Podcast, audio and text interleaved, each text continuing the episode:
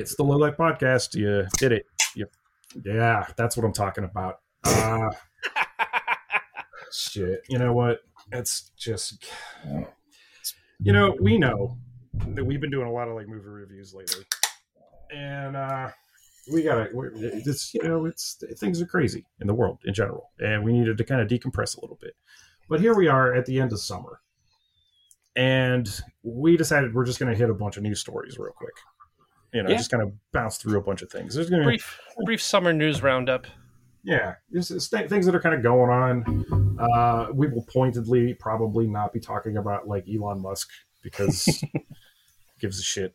You know, like he, he's he's like blaming the ADL for uh, the massive devaluation of Twitter and not you know the fact that he fired the crew and And I think he yeah, might be like in uh, uh, copyright infringement with Games Workshop if they're naming their son Techno Mechanicus. It's definitely got to be a Warhammer 40k. oh, set. dude, they're gonna send the drop pods. The Black I- Templar are just gonna like rip that rip his ass a new one. The So, yeah, that's enough. Mechanicus- I just What? No, what? Are Yeah, we, what? gonna, are we gonna have to wait until they grow up to kill him? Like it's just anyway. oh man, did you bonk your head? Yeah, a little bit. Oh shit. Um, yeah, this is CoinOps. Uh, who cares? I am here with Scum. Hi. How are you doing, bud? Yeah. Okay. Cool. And we, we are also again joined uh, with Xero. Uh, how you doing, bud? well, welcome back again, gentle listeners. So glad you found the time to be with us. Uh, how I'm doing? Honestly, uh, you know, I got to be honest. I'm being, I'm feeling a little guilty lately. Um, Oh yeah.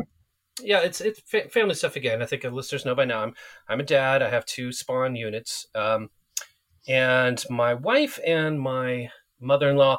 They just they they're really happy with me because I'm so good at putting the babies to sleep. Like when the one baby wakes up in the night, I can put her to sleep. She's three. The other baby, you know, can't get to sleep. I think I've mentioned before. I'd like to put her to sleep, and they just give me all this praise. They say I do such a great job. They call me the the baby whisperer, you know, stuff like that. But Mm. honestly, the truth of the matter, if I'm being honest with you guys and definitely honest with our listeners, I just know how to make chloroform from household chemicals. That's uh So- yeah.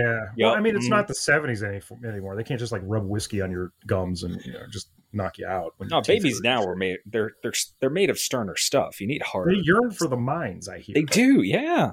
Well, the trick of it is the dosage. You just it's you don't put the rag directly on the child. You kind of you dab it on your shirt around your collarbone area, and you hold them up to the collarbone. They go right to sleep.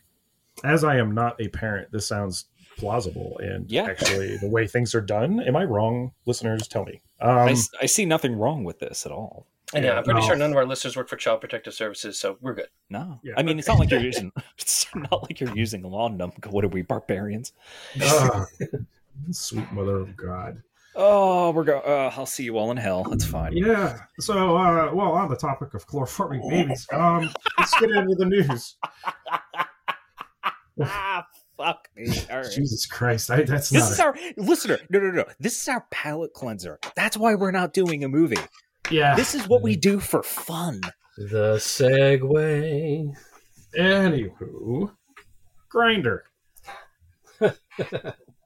so we're we got to talk about Grindr. Um, I don't use it, of course. Yeah. Uh, no. yeah, I, I use it like LinkedIn. Um, what is it's like? Yes, this is how I network Cox. but but Grindr, you know, is, is you know, is is it like a like kind of like a gay hookup site to a certain degree, dating Sure. site. Um, I you know, here's here's a weird thing. I think I thought it was for coffee enthusiasts. All this Oh, stuff I had it on my phone. could be could be could be for like you know '90s dancers. Yeah. Um, I'm going to tell you right now, dating apps, as someone who's used them uh, and continue to use them, they definitely feel like you're looking for a job. They kind of suck, and it's Has kind it of gotten that deeply. bad? Has it gotten there? deep- I don't know. It's just deeply depressing. I'm like, I, Look. I, I, I don't know. Do you It's- have to it's- submit a resume and then type in all the same information about your preferences after you no, because the then resume? women would just be like, d- would just be flooded with resumes that are just like, I showed you my dick, message me back. You know, like, yeah, oh, that I old just I don't I every day wake up and I am grateful that I'm like out of the scene. Uh-huh. because- word, word, brother. This isn't I yeah, would go yeah, but yeah, fuck you both. good thing. Yeah, I, I I'd be doing the milady shit. You know what I mean? Like, I just send that picture of the guy with the trilby on. You know, like, yeah, except it's like a trucker cap. But yeah, Gr- Grindr anyhow. Uh, so like in 2018, everything started kind of going a little sideways with these guys anyway. mhm. Uh, Joel Simkhai, Grindr's founder, sold the app to Chinese gaming company Kunlun Tech in 2018. Hmm. And Scott Chen became CEO, who had apparently posted on his personal Facebook account that quote marriage is a holy matrimony between a man and a woman. I was just I was just thinking, notably, not a gay man. Not, not, no. And he, he tried to say something about how like he's like, no, I'm, I support all of our LGBTQ plus. Well, yeah, it's I wouldn't care if he's not a gay man. That's not false advertising, but being against gay, gay gayness. Mm. or, or, or like, yeah, right. Yeah, I'm not. Seems like I'm a not- conflict of interest. it's not selling me on the whole like you know. So shortly after this, also in 2018, it, the company faced two data security concerns. In March 2018, NBC released a report suggesting that Grindr had security flaws that put millions of users' personal data at risk. And in, in April of that year, BuzzFeed News reported that Grindr was u- sharing users' HIV statuses with two companies, a practice What the it later stopped allegedly. Wow. What the fuck? That's why. Wait, what? Why? Because, Advertising, dude. dude, it's it's all Silicon Valley does. To sell them medicines and things. So now the other, the God. other thing I- is that, like, given Mm, oh, sorry. I'm just really that really It- upset me no, a lot. it's- it actually. it gets worse. Uh, so, given that oh, good. Given that the Kunlun Tech is based in Beijing, national security concerns were raised by the Committee on Foreign Investment in the United States, the CFIUS. The concerns included uh, that da- user data on the app could be used by the Chinese government after it was reported that engineers in Beijing were given access to personal data. CFIUS then ordered Kunlun to sell Grindr to a venture capital firm in the United States. Same thing with TikTok. Same thing they're doing with TikTok. Yeah, And, I was uh, just going to yeah. uh, 100%. 100%. So in 20, June 2020, uh, Grindr sold to San Vicente Acquisition. I now- I never got a grinder. it, it's well it, then in like 2022 they, they were like switching up they're getting a new ceo right and the ceo george Arison, was born in georgia like in europe not you know the south Georgia the was- nation. A Right. very, a very open and liberal society. Yes. and he's he's like fucking two years younger than me and uh, he like doesn't doesn't Why are it. like all these fucks like yeah around your age? but like well because it's it's this is it this is we tried to warn you we tried to warn you They were Yeah. born with starting capital. Yeah. Anyway but he, well he, was- he he was born in in georgia he was like pro georgia anti-soviet back in the day so like all right Okay. That sounds good so far. Little okay. That that And could they go either way. Well, then he became CEO on October 19th, 2022. He had, like, before then, he, he invented a couple of apps. Like, he, oh, God, I can't remember the one, but the other one was uh, Shift Technologies used for selling used cars. Okay. Oh. He also did a, uh, what's it called? Curb, Curb, which is a taxi app. Like, Getting getting know. shadier. well, no, It was like he- around for a minute, I guess. Yeah, I, I think it still exists in certain markets like uh, UK or something like that, or like Russia or something. I don't know. But like, um, anyway. So then, right before he became Grindr's CEO, what? Wait, back up. yeah, George Arison in October twenty, uh, October nineteenth, twenty twenty two, became CEO. But like right before that, he tweeted out, "I am conservative and agree with some Trump policies." In 2020, Oh. and he suggested that Glenn fucking Youngkin should run for president. Oh, and like it's funny because he's ha- he's got all this he's doing the same thing the dude who's like i believe marriage is between a man and a woman. He's like oh you know i don't think i, I think the democrats are actually like really uh also you know they've got people they like that aren't great too. And then he decided to back bloomberg. Oh, that's that's a special type of like brainworms. wait it gets better. Oh all no. this is before Grindr workers announced a unionization on july 20th of this year Okay. okay 2023 so Cool. and then 80 of Grindr's 178 workers were forced to resign on august 31st Oh just uh, about 13 days ago from this recording less than a month after Arison said they'd have to return to offices two days a week Oh, those mother this shit again. There's so many. This is happening so often. Of like you know, go, go back to work or else, and it's like, well, we That's- are, wor- well, we are working. It's like, no, the office. well And- it's, it's That's the It's- first element that I clued in on this was uh, oh was that's just another one of these and I thought, oh, it's another one of these, uh, you know, commercial real estate deals. They want to get people back in the Mhm. office. Turns out Yeah. it's actually worse than that. Go, go Oh, on. it is.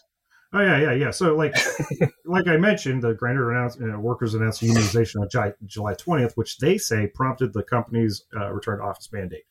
The union Wednesday filed an additional unfair labor practice charge against Grindr management.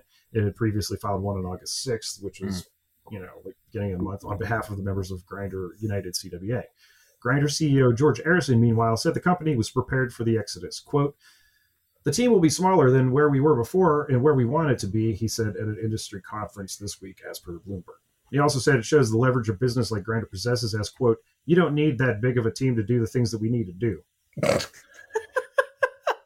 It's just did, did it for union busting. They, they Yeah. made everybody come back to the office for union busting, and Yeah, you know what? They're a private company, and they can do that if they want to. Dia- well, yeah, that's like the same reason how I lost my job after I had like brain damage. It's like that's diabolical. Yeah, I mean, you know, at the very least, like at this point, Grindr's just a honeypot that will absolutely fucking share their like data it's scraped from you with like a full Yeah, yeah, they're- countries where homosexuality is illegal because they've already done that.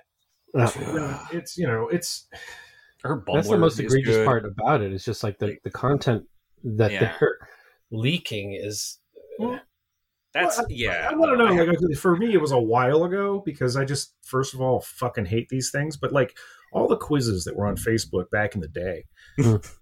you know, that Yeah. was all Cambridge Analytica shit. That was all these people trying to like basically form a fucking profile out of you so they could eventually like scrape it. And you can't see how it happens, but it's just like you know, like what's your favorite color? You know, what was the name of your first pet? Sure, it's all the, like all the- it's all the that- password shits. Sure, but that well, no, because you're consenting to using this too. But like the point, it, it, that's just Kinda, like yeah, that- but like, that's like are you fiddly. consenting to just well, no, that's a thing. I'm like that's just fiddly bullshit. Let we're them talking sell about your like info. yeah. yeah, like we're talking about like social apps, especially when you're trying to like you know maybe have form a relationship or even at worst get laid, which are both wholesome activities. Uh, it, it- you people want dating apps. I don't like them, but like they it serve an actual purpose. That I'm not is- sure people. I think some people. I don't think they're as popular as you. You know, like I Probably remember. not. God, there were all these like commercials and fucking like on podcasts and shit, and like even on the radio where they were just like talking about these like dating apps.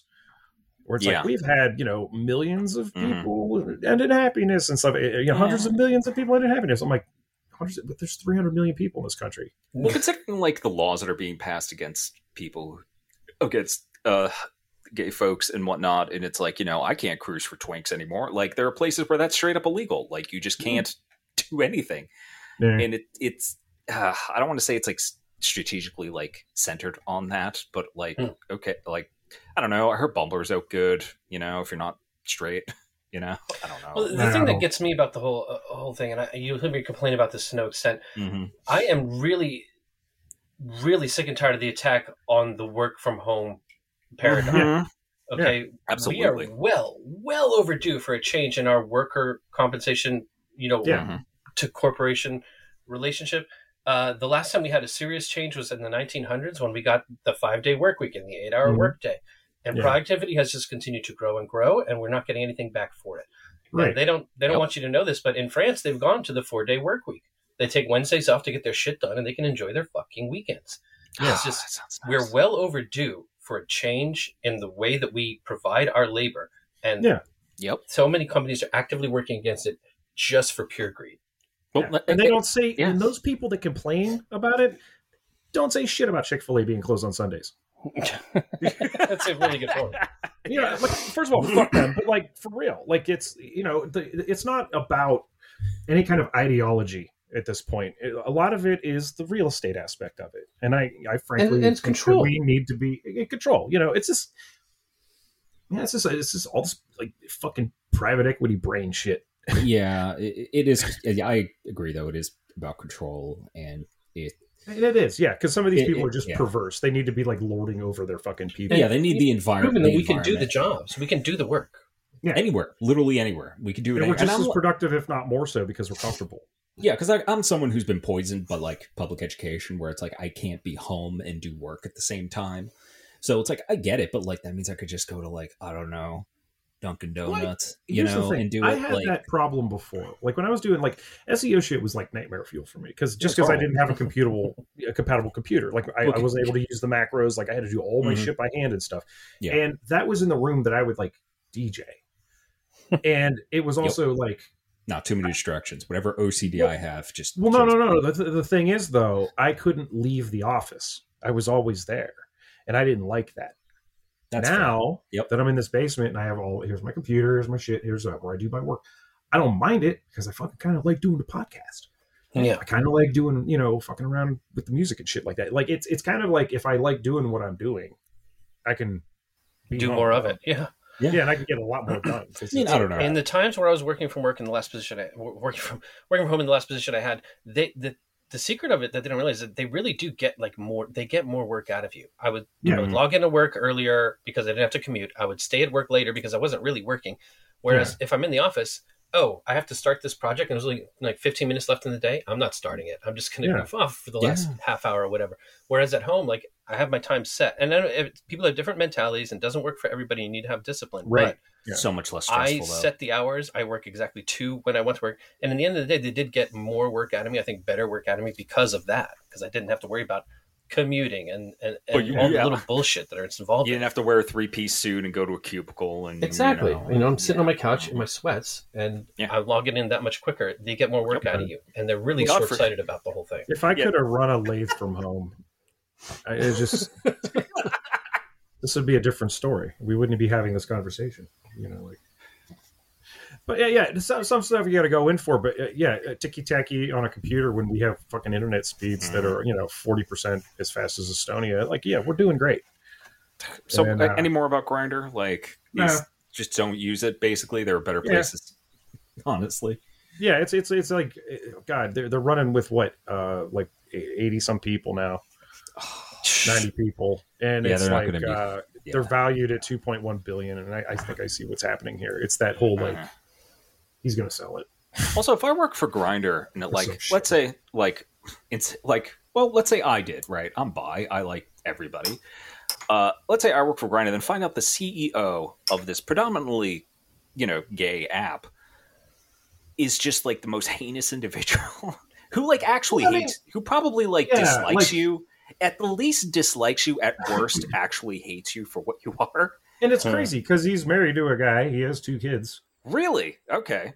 Look, here's the What's thing. this I- dude's deal? Well, here we we are still infected with this notion that like a group is a monolith. This is Hmm. true. This is very true. and it's not the case.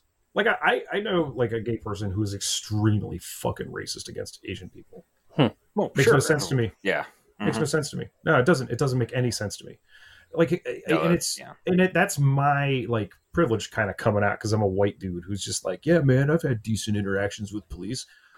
I, I've had like, I'd say the majority of them are pleasant, but like, you know, a couple of them were kind of like, yeah, well, you mm. know, fuck, you know, you're not a problem. You know, here's a warning, kind of shit, as opposed mm. to 15 shots in my back. So Oh, you know, but at the same time, I just I don't know, I don't know, like. bonkers. I, I'm constantly learning this lesson.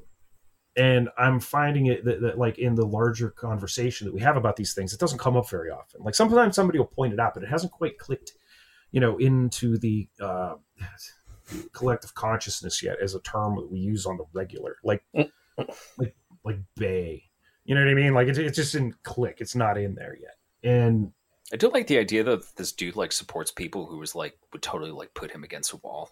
Like, Oh, dude, I, I remember like know? meeting meeting a guy from India come into the smoke shop talking about how much he loved Trump, and I didn't get it. And then I learned about Modi, and I was like, oh shit. yeah, you know, like it's you can't. It's a big world. There's a lot of shit going on. It's very very complicated, and it's we are hard to all kinda- multitudes. Yes, Yeah, we are all multitudes, and it, it's shit, man. I like I live in the South, but kind of not really. Yeah. you know, at the same time, it's it's strange, and it but it is wildly different from you know even Ohio, which is wildly different, wildly different from Chicago, which is wildly different from Indiana. Like every place I've ever lived is just fucking strange and unique, and I can't impress upon people more that you got to get out, you do. Yeah, yeah. got to get out, spend a year someplace, even if it sucks. Well, with the hom- the hom- homo- homogeneity homogeneity of the culture that we're subjected to, you know, Yeah. via social media, internet, TV, you you don't remember that when you go to different places in the country, they're vastly they can be vastly different. Yeah, Yeah. vastly different languages. You I know, try I'm to not- press this even upon my talking- European cousins and my my friends in Europe, and it's like it's not that different from just the European Union. Everybody, they're Yeah. all under the same umbrella, but we all just kind of begrudgingly, you know, hmm Get, get, get some of the you know the, the folks that live in the mountains of Tennessee and listen to them talk, Hmm. or like Cajun, you know, or even Baltimore, Florida. Come in. Philly. You know, talking about cross cultural, like being cross cultural between states, I did when I was on Monster Energy drink while food shopping with uh, a friend. Did come up with West Virginia Swedish chef. Oh, What? Moving on, Howard, you have an article. Or God damn it, oh my God! You outed me. Stop the recording. The helicopters are going to be here any minute. Jesus Christ, dude. oh man, uh-huh. West Virginia Swedish chef. I just, Mhm. I'll be unpacking that. I'll be Appalachian rotating- Swedish, Appalachian Swedish chef. There It's we a go. code phrase. It's a code phrase. I'm going to press my button now. The ma- magnets are going to hit my hard drive. My house is going to go up in flames. I'm gone, you guys. He burned me. I'm gone. I'm, I'm glad I managed to, to, throw uh, off the show that much. Gonna rotate that in my brain. Yeah, no, just think on it for a little bit. Just trying to figure out that accent. What that That would sound makes like. sense. West Virginia is known for their fucking pepperoni rolls, man. They do them good. Not Does gonna that lie. mean my brain skip a step? That's like the bake with the cheese, right? The, in the bread. Uh, yeah. yeah, Yeah. it's just you know bread Mhm. cheese. You know, like I grew up with them because like Ohio has them for sure. Because it's you know you don't have to put Sure. sauce in it. It's easy, quick. Yeah, we were talking about Grindr. Now I'm talking about pepperoni rolls. It all fits together. Jesus Um, fucking Christ, dude. But I know I remember going to like hang out like in West Virginia. I had to work there for you know, about five weeks Mhm. in, in Morgantown, and uh, I had a blast. Frankly, like it's fucking beautiful. Um, and it's a it's a college town, so it's like stuff to do. Like like I got a parking ticket there. And I didn't know it because it was raining so hard. And we went to some fucked up karaoke night, and it was a blast. I just got it was just crazy. It was like horror movie shit. If they, it's like a house they converted into a you know like an old western you know kind of bar situation with the upstairs and everything and the swing doors. And Like a saloon, my- like a bordello or something. literally yeah yeah. And it, but it was like a college bar. It's just they like painted over stuff and hung flags and stuff everywhere for you know west virginia u. But like we were there with like 10 people. It was like nobody there. And it just started pissing down rain because it's the middle of summer. School's not session. Nobody's there. And it's just the locals and they're doing they're killing it like they're really good like they're all this is all they do apparently you know Sure. and i get back to my car and i see like someone it looked like it, someone had stuck a flyer under my windshield wiper and I was just like, all right, whatever. And I took it off and I took the wad of paper and threw it in the ground. So fast forward a bunch of years, I'm living. Uh, let's see. My dad's living in Indiana, and I think I'm yeah, either I'm living in Chicago or I haven't moved there yet. And he gives me a call, and he's like, you know, you had a warrant out for your arrest in Morgantown, West Virginia. Jesus. I was like, what? And he's like, I paid it. It, it, it was like 127 bucks, but like, yeah, you apparently had a parking ticket you never paid. And I was like, You're I gonna never get knew I bounty hunter. You're gonna you're gonna get bail bail bondsman coming for you. Like Are you that's kidding? Oh, For you don't have to pay those things across state lines. I, I haven't paid a t- uh, parking ticket in Washington D.C. since like 2005. Oh, well, there you makes go. If it's a That- different DMV, they don't. I just never never try to register my Well, no, but car in, the in problem Washington D.C. is if, and this probably would never happen, but if like I had ever got the job back in Morgantown, mm-hmm. and they'd run my plates and be like, "Oh, hey, we got a warrant out for you," and then they fucking pull it out. Like it's one of the things that it's it's only 120 bucks, man. They don't give a fuck. But like if they get you there, Warrants a then it's going to be some money. you no, no, that's some alternate timeline shit. Something would have this show would be significantly different if you were arrested. Imagine everything a murder. Like yeah, you're wanted Serial- for murder in Morgantown, West Virginia. Like, Serial what parking. happened that night? I just watched people sing karaoke. Drank Jameson. What the fuck? I just wanted to cruise on Grindr. all right, while we're on this tangent, I'll tell you about this. We got a per diem every day, and I saved mine up because like it was really cheap to eat there. There was an excellent Mexican restaurant. It had just fantastic tacos. They had like Sweet. good green tapatio, you know, at the Mm. table. And um, anyway, so it was it didn't cost me a lot. And at the end of the week, I was just I wanted to hit this comic book shop up, see what they had. And my buddy's like, "You sure you don't want to go to the strip joint?" I was like, "No." I see the billboards. I don't want to do it. Full nudes here? No, I'm good, bud. So you know, I got like a Liberty Meadows collection, which I lost track of, and Frank it's unpleasant anyway. You know, it turns out. But like, Mm. Got a couple other things and stuff like that, and I got a six pack, and I go back to the hotel, and I'm sitting there with the lamp on, TV on, and I you know drink three beers, and I get sleepy, and I just go to bed. Next thing you know, it's like two in the morning. Guy I'm with opens the door, just brilliant light coming in from the hallway, and he just stands there silhouetted. Like, hey, you okay, buddy? He's like, I saw so much. I just, I saw so much. He's like, do you have any money left? He's like, oh, he looked haunted. he couldn't talk about it. Yeah, I was like, oh, what'd you see? Was it like weird shit, like like ping pong kind of weird shit? You know? And he's like, no, I don't. I'm Oh, going boy. to bed. It's like I, I saw a woman and her mother. Yeah, I was gonna say. And I was two- like, is it the two to bed. generations. Yeah, I'm like, I'm going to bed. And I was like, oh fuck. dude. Was was he at the Golden Horseshoe? I think I know where he's. I don't. I, have no I think I know where he went. He was. uh he, he Oh was- yeah, Xero, you're familiar with this? Well, with like this- to go to get full particular nudes, you have to go over the state line, and like I Yeah. know- have I had a lot of friends who've done bachelor parties going over the state line to West Virginia because you don't really have the same kind of exotic dancing laws in Virginia. You'd have to, to go to DC or go over the state line, but there are people who do not go into DC. Anyway, yeah. So that's and the And- and, Golden you know, Horseshoe is the look- first one over the state line. sex work's real work, all that for sure. But I I don't know, man. Like I, it's the same reason I don't go to casinos. You know, like I like to play for a game that I uh, pay for a game that I want to play over and over again, and not like continually pay for a game that I'm losing at. I mean, just have sounds like he fun at his- arcade. Sounds like he had got his money's worth. Yeah, well- He saw something. Uh, he saw like like a biblical angel or something. I don't know. Like it just Good for him. he was even hollowed out. Like we, we drove this truck down that it only it started in the second gear. Like first gear was just blown, and he was just hollowed out the whole drive home. Ah, what were we talking about? What the fuck?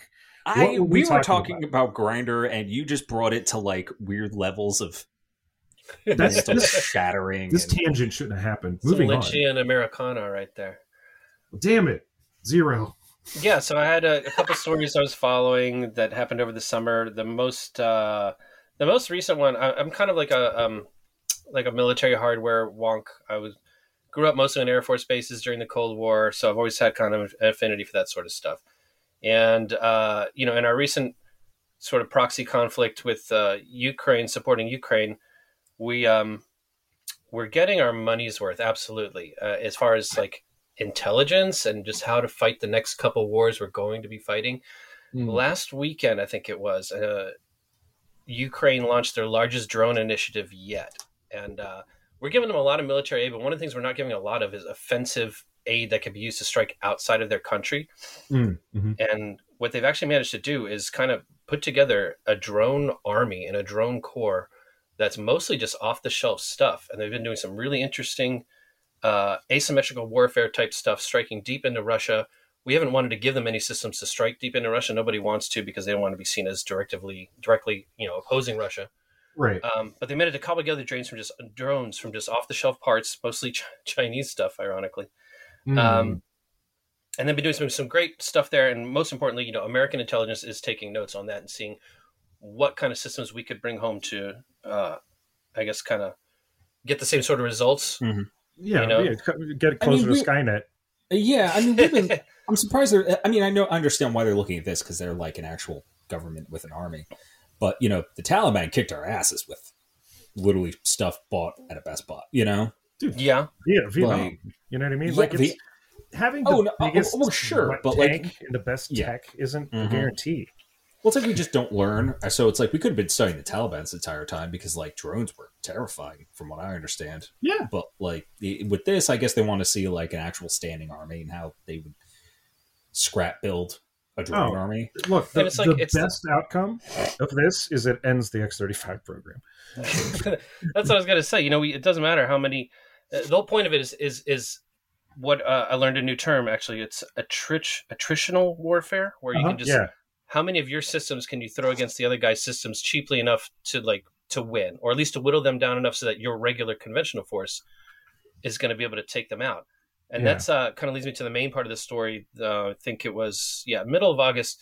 Department of Defense, United States Pentagon uh, announced their um, well, where is that? Yeah, the Replicator Initiative, where they're Oh, going to be seriously looking. Yeah, Let's No- do the no acronyms yet, T1 or 800 first before we get to the liquid metal replicator bullshit. they're calling it the Replicator Initiative, and basically what they hope to do is in the next three to five years put thousands of autonomous drone craft in the hands of um, service member and in the hands of, of commanders to use in theater warfare, theaters of warfare. in Oh, downtowns But- all over the country. Yeah. I know. Yeah, so you're just gonna have a cloud of just dr- of small drones, not even like the big fuckers. You're just like small ones. Oh, Clouds yeah. of small ones and, and individual small ones, man portable drones that you can like, you know, send up and have it patrolling a block until it identifies its target by itself. And Mhm. at this point, there's still, you know, a human in the loop to pull the trigger, but there doesn't really need to be. Uh, and Yes, yeah, that, there that's, does. that's the um. Yes, there does. There Yes. absolutely does. There kind of has to be. Yeah, I mean, this is this is the kind of shit where it's like, well, we don't have laws for it yet. At this point, it's just the you know the weakest link. I think is the human in the chain. But um, Well, sure. But yeah, but- that, not only do they want to deliver this capability of having thousands of, of, of autonomous systems deployed, but they also want to have the capabilities to produce them in the field. So they'll have these, you know, Mhm. parts and everything is available to have them. It's a need to have them manufactured Mm-hmm. already in theater, like on the airbase, on the aircraft carrier, whatever it is. So In it's just field, quicker yeah. response and just able like to a crank out. backpack sized. Okay, I'm just I'm just, of think, I'm just thinking about the story that like I listened to. Like this guy was uh, interviewing, um, I think guys in uh, um, Afghanistan and Iraq. I can't remember, but they were like locals, and he was asking them because they were fighting ISIS, and they said and they asked him like, "What's the toughest thing?" And they said, "Fuck drones." Like Mhm. blank. These are guys who like you know commit violence like daily. Because Mhm. it, and it's like no drones because they're small. You can't shoot at them, and you have no idea where they're coming from because they're so small. Like if You they're high you enough, hear them until it's, till it's too late. And yeah, now, they said well, we've taken great strides into quieting them. yes. Like they're not as loud as the old Yeah, uh, so you- Yeah, so the idea is, is like if it's high enough, you can't see it, and Yeah. eventually, when it's low enough to like explode literally in your face, it's too late. Mhm. Like that's Yeah. that is terrifying. They could like, literally just drop. They could just shut it off, like have it drop from the sky, and it's Yeah. silent.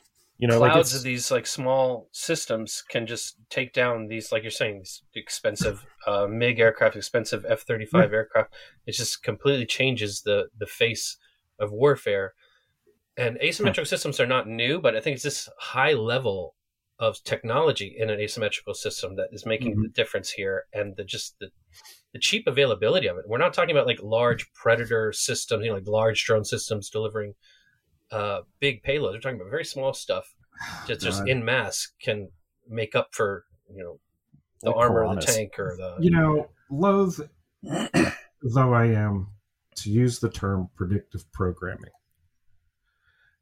This is the plot of Ghost Recon Breakpoint. Um, Yeah,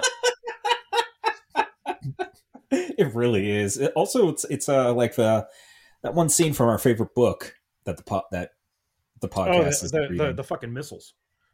Those Uh, no, missiles. no, no, no, the, um, oh, the, just the drones. The Ministry for the Future. yeah, Ministry of the Future, where they just ki- like what were they drone down, like sixty planes at once with Yeah. like drone Oh, yeah. clouds and just clog the So- fucking engine. they're not releasing any of the details of the hardware for the systems, but in I reading they're not. around and listening to stuff from other analysts, they're the two main systems they're talking about are like small anti-air type systems like that that could just basically fly into the, the engine of a plane Right. and yeah. um, and like medium size, you know, six foot, eight foot size missile systems that can uh, that are like autonomous drone submarines or Oh, I bet Ukraine. I bet after this, torpedoes. Mhm. I bet after this, Ukraine's going to have all sorts of tasty electronic military stuff that they've home built after Oh, like man. mobilizing their like all of their computer literate population. Yeah, Uh, I'm sure a lot of these things are going to be running some unique code, homemade from. See, I just had a I just had a flash of like just thinking about like the optimism of anime, right? Like, because like in the anime world, like, what would happen is there would be some you know futuristic C one thirty s plane that just very quietly, stealthily drops just a shit ton of fucking units into the ocean, and they just sit there and float at a certain depth, like below where any like I don't know ship could hit them and then nothing happens until a satellite passes over their position, activates them, and then boom, Yep. they just move in every fucking direction and go off. It just Mhm. like a city or something, you know. Well, that's the, the the biggest part of this plan is to counter the numbers advantage that China has on us, specifically in um, Mhm. in the naval theater. They have a lot more ships than we do. Their ships aren't as capable as ours. And there's there's other, I'm not going to talk about it all day long, Right. but um, the biggest Oh, thing why would be just I to talked about whittle going to down. West Virginia. Go ahead, man. the biggest thing would just be to, to whittle down their forces to a size that's something that's manageable by our conventional forces, ideally. Yeah, because I mean, yeah, they could basically kind of beat us hand hand to hand if they came over with muskets on canoes at this point. I'm gonna do they- the I'm gonna do the Bill Hicks joke of we could use the same technology to just shoot bananas at hungry people. Smart fruit. Um, yeah. Smart fruit, yeah. Like I, I like I don't like guns. Like I think they're fat. Like I, I am fascinated with the technology because how can you not be? You know, but like we could be doing. Well, I just want everybody to get along. You know what I mean? And a big part of this is just go ahead. Well, that these, Oh, these, oh, these yeah, yeah. fucking proponents of it are glossing over is the fact that okay, once you eliminate meat on one side from like a conflict, it's no longer a war; it's a massacre. Like the, you need the, the only reason like war is horrible and like matters is because like you have stakes. You're putting people in the way of danger, and this is removing that another layer. Whereas before, you know, like you have the chain of command from like president down to private, where like if a private does something, you know, the commanding officer would be like, I didn't tell him to do that. And then boom, it ends there, even though it's still a desired result, like blowing up a mm-hmm. dam or something like that. And now we have just remote control flying death machines going up against like just civilians, you know, who happen to pick up an AK to protect their home. And it's just, a, it's not good. Like this, this does not end well. Because eventually other people are going to figure it out, and that's all it's going to be. It's just civilians getting fucking punked by like tiny goddamn drones and everything. Eventually, like yeah, because right now Ukraine, you said, it's doing it in defense of their country, but like you have to look like you know twenty years into the future. Well, How many? yeah, why how many we? terrorists? How many assholes are going to use this to just kill people they just don't like? Like, Well, like we we never like nuked anybody really. Like uh, we did. Okay, we were the only ones. yeah, but, like, bad. I, we never got to the World War Three nightmare threads scenario Right. that like fucked everything up. Because what's the point of that? If you you need to occupy that land, you need its resources. You don't. Yeah, People were smart radiate- enough in the end to see that, surprisingly. Right.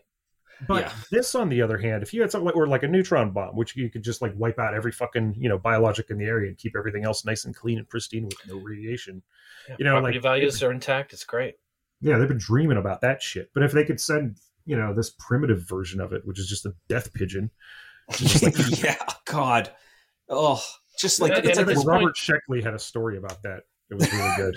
At this point, as we said, you know, there's still a human element in the in the process, but the AI systems are getting better and better at discerning targets. Are getting better and better at doing these things faster than humans can. oh And when God, you get that's to the point- oh. When you get to the We're point where you're, you're going to have, yeah, better in quotes. When you get to the point where you have autonomous systems versus autonomous systems, those triggers are going to, those, those safeguards are going to come off. They're just going to be Oh, targeting each other as Okay. quickly as they can because there's no quote unquote human to worry about. This Yeah. is like okay, yeah, predictive programming, right? So like in Warren Ellis's piece, normal. The Mm. mate, it, the tech, uh, one of these, one of the assholes, because the whole point is like you know, abyss gaze. You know, these are people who are paid to look to the future, and Yeah. you know, the abyss looks back, and they all go crazy. uh, the one, this one asshole invented what he called swoop hawks, which were basically I think a I dr- remember this. a drone that you would just put a specific person's face into Oh, okay. and you would send it up like say a riot or a protest and this Mhm. thing just dives directly into their cranium it kills them immediately that individual immediately Gibson did kind of a similar thing in uh, Count Zero with the Slam Hound, where it was a, a genetic uh, a cyborg dog with a bomb inside of it that was like tuned to your pheromones, so it would find you Hmm. anywhere in the city and just like blow up once it got to you. yeah, Yeah. we're, we're heading that direction that's It's what like- that isn't- sounds isn't- like Isn't that thing that, that like it- w- w- uh, it- for you know forty million dollars? Like, would, would you take forty million dollars if like once a year a monkey with a machine gun would taunt you? Just one day a year. I don't know. That's I might take that bet. I might take Uh, that. Bet. Yeah, In this so, economy? uh, you know, autonomous weapons systems, Oh, scary I don't stuff. Yeah, I'm a, I do not endorse that. Uh, yeah, like fuck that. and not to be outdone in, in the horrors, uh, I think everyone has seen the. There was that uh, Chinese robo dog that had like the the loitering munition mortar on its back, and then I think at the Russian last Mayday parade they had like a Russian robo dog with an AK forty seven on his back. Well, just let everyone know, uh, the. U.S. military is pursuing a robo dog with Mhm. a machine gun on its back Of that course. is supposed to be able. It's like a two part system where they deliver the robo dog via an airbound air air drone to Hmm. like a rooftop where it can just kind of patrol and you know murder people Snipe. from the streets. snipe people. Yeah. But yeah, Cool, so cool. we're, we, Cool, we're getting one of those in the pipe, guys. So don't Man. don't worry about the robo nightmare dog gap. We got it. We got it covered. Hey Sam, what the fuck? What are you doing, man? I was like, well, I, I was just gonna go like feed the dog, man. Don't feed the It's not gonna robot. help. It's not gonna help. I'm telling you. Oh. What the fuck? wow. CoinOps.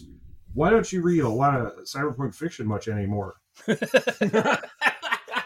What's the fucking point? I mean, it's Oh, Oh, yeah. It, it it's it's pretty grim. So I, yeah. I'd rather read the fiction. yeah, absolutely. I would rather it remained fiction. I'd feel better about it. Like it, it- that. Well, now that I'm, I'm, gonna start reading young adult fantasy books again or, or something. I don't. I Yeah, yeah, no, yeah, I need to start regressing until I'm finally like reading like you know, reading Richard Scarry, you know, and then Yeah. just picture books with a Mhm. picture of an apple and a worm coming out of it, and it just says apple.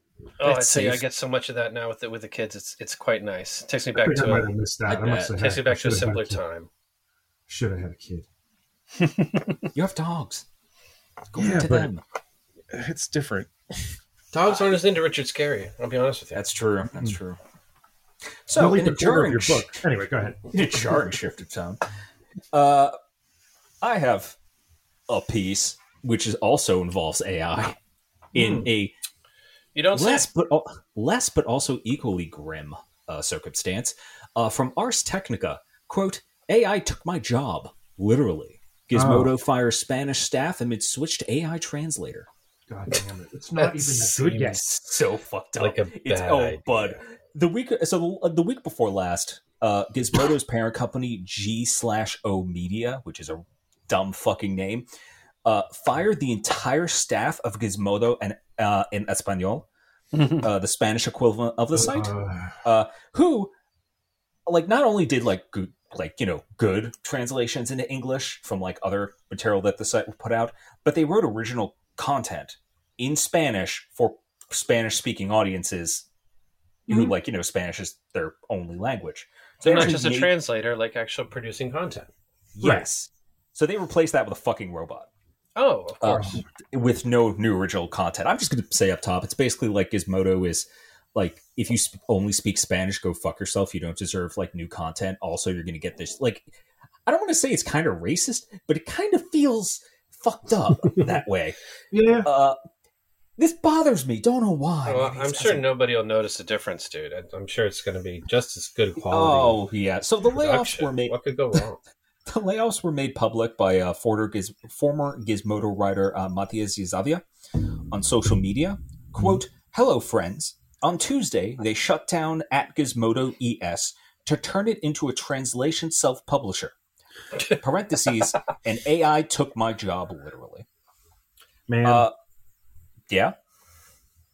Oh, Oh, I thought you were going to say something. You Okay. can, I don't know what to say.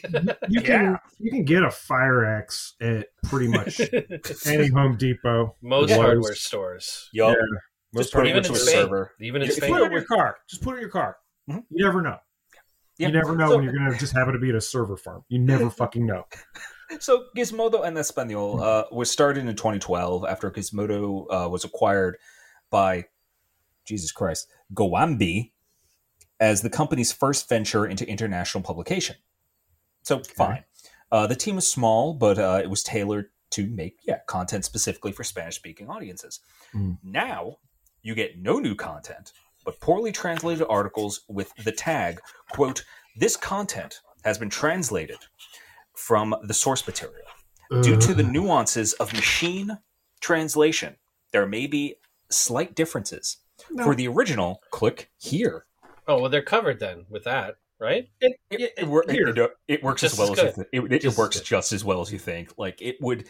Oh boy, it would switch between Spanish and English midway through an article. Uh, see, see, here's the funny part. Like, not that long ago, when we did the fucking Cyborca episode, I read an article that was in straight up German, but I had I used the on site, you know, whatever Chrome fucking whatever has an like you could switch to English there. Yeah, translator yeah, option. that's sure. incredibly it was fine.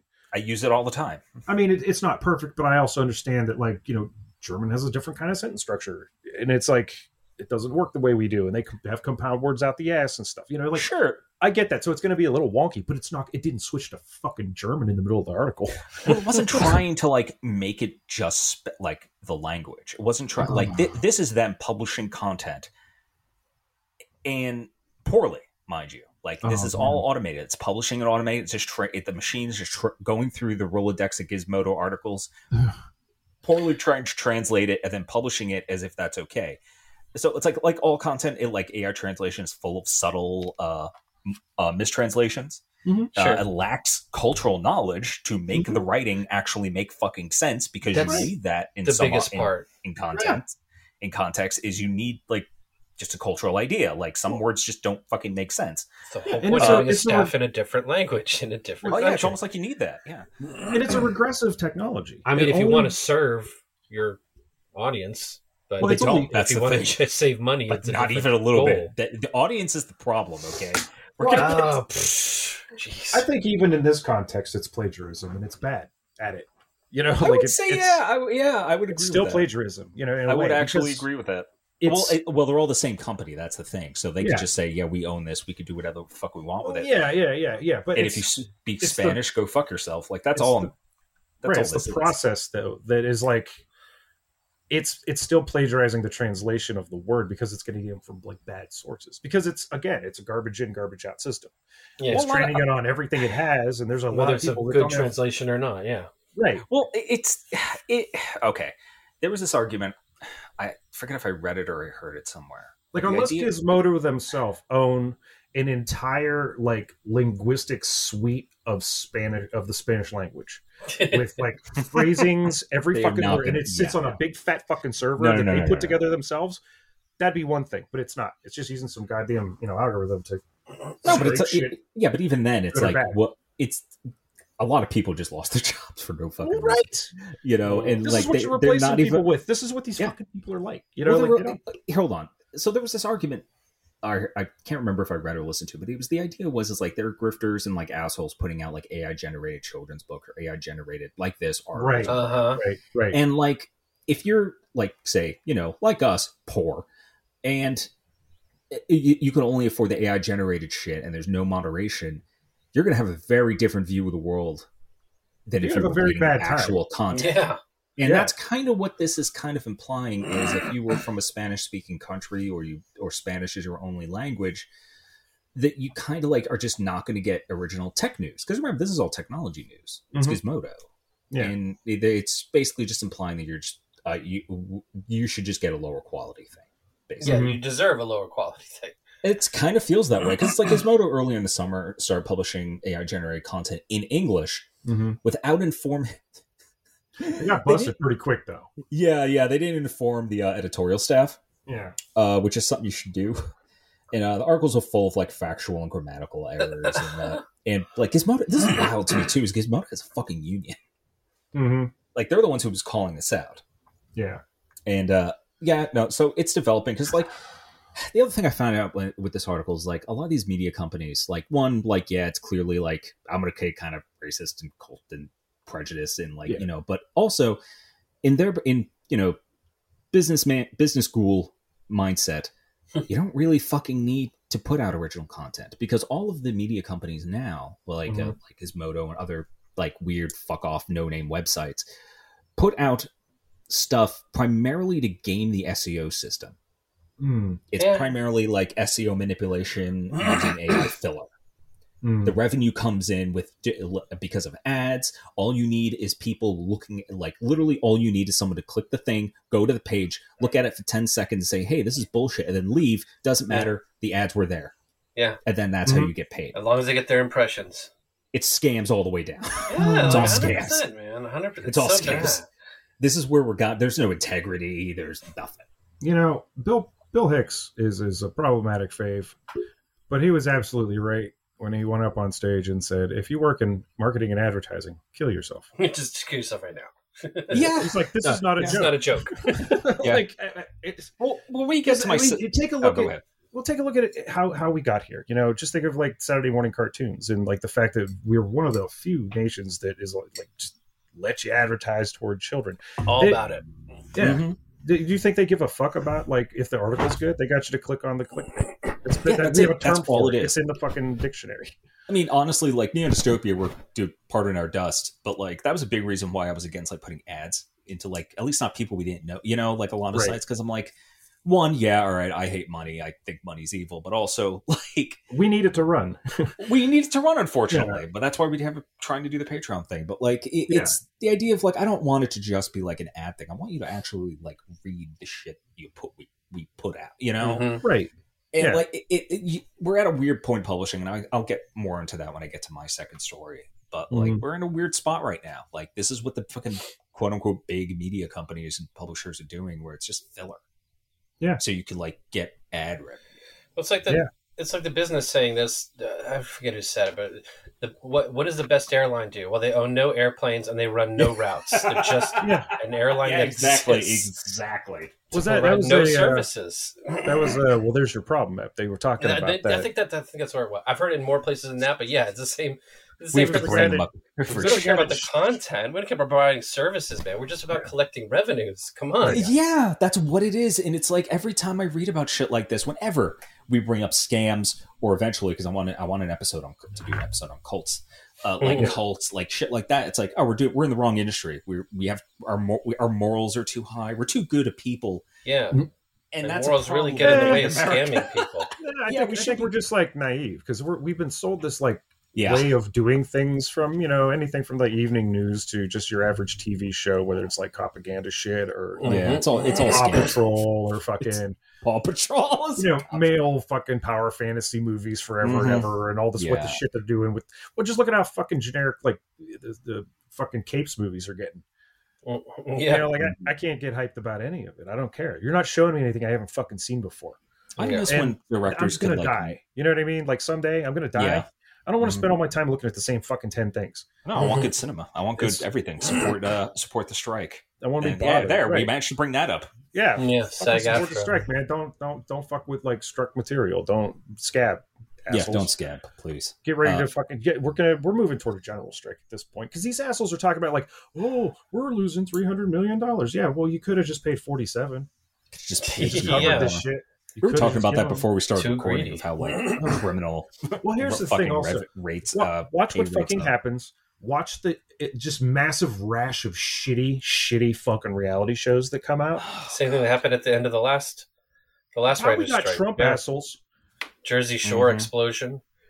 The Yeah. Apprentice. We don't That's need how writers. It's just garbage. We'll just have dipshits on TV because if we shoot it this way and we light it this way, well, fuck, you'll love it. You'll clap support at your it. in- support your independent media. Uh, fuck Gizmodo. I hope all the people who got fired managed to land on their feet. And, Yeah. uh, yeah. No, it's that's rough. So Xero, ha Xero. How I'm trying to I'm trying to like. What you Anyway. got, man? What do you have? How are you? How are I? How are my? Uh, oh, so the next thing I had was actually I had a couple uh, other ones. Um, uh, but um, space. You know the the the factual frontier, the final frontier. Mm, Uh, like the ocean will kill you. Absolutely. Anyway, I was really, I was really uh, happy to learn that India had a successful um, uh, moon landing. It was wonderful. it's wild. They managed to land the Chandrayaan three uh, probe on the moon for about seventy-five million dollars. But the, the funny thing here, and I think a lot of people have already seen it or, or read it, but it's much less than it took to make the movie uh, Interstellar and Gravity and uh, The Martian. Basically, like it just came in as a, as a lesser price tag for doing the actual thing than a lot of the Yeah. stuff we've been kind of fed through our screens lately. Yeah. And I just think it's great. It's just it's really great news. Good the for moon them. though. landing That's- happened both times. Okay, that's just saying. It would it cost way less, you know, to Just, just dude, just just saying Didn't they Indian detect space the fucking- program, you know, makes me Awesome. Is pretty awesome. Like I love that. Good for that. Like I didn't that. they shit. detect a tremor? Uh, I didn't read anything about that. Uh, the noon is hollow, so I'm sure that there will be a tremor. Everybody knows that. Mm-hmm. Uh, hollow, you know, fake satellite that's put there to observe the Earth.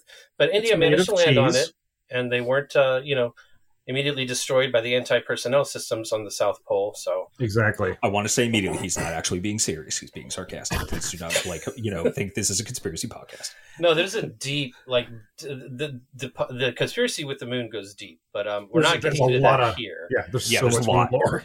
Uh, So the much. point is, like, this stuff is not as expensive as as it used to be, and there's Mhm. different ways to get around it being so expensive. The biggest cost Yeah. saver here was that um, the whole the whole thing is smaller than your average rocket. They just scaled everything down. Yeah.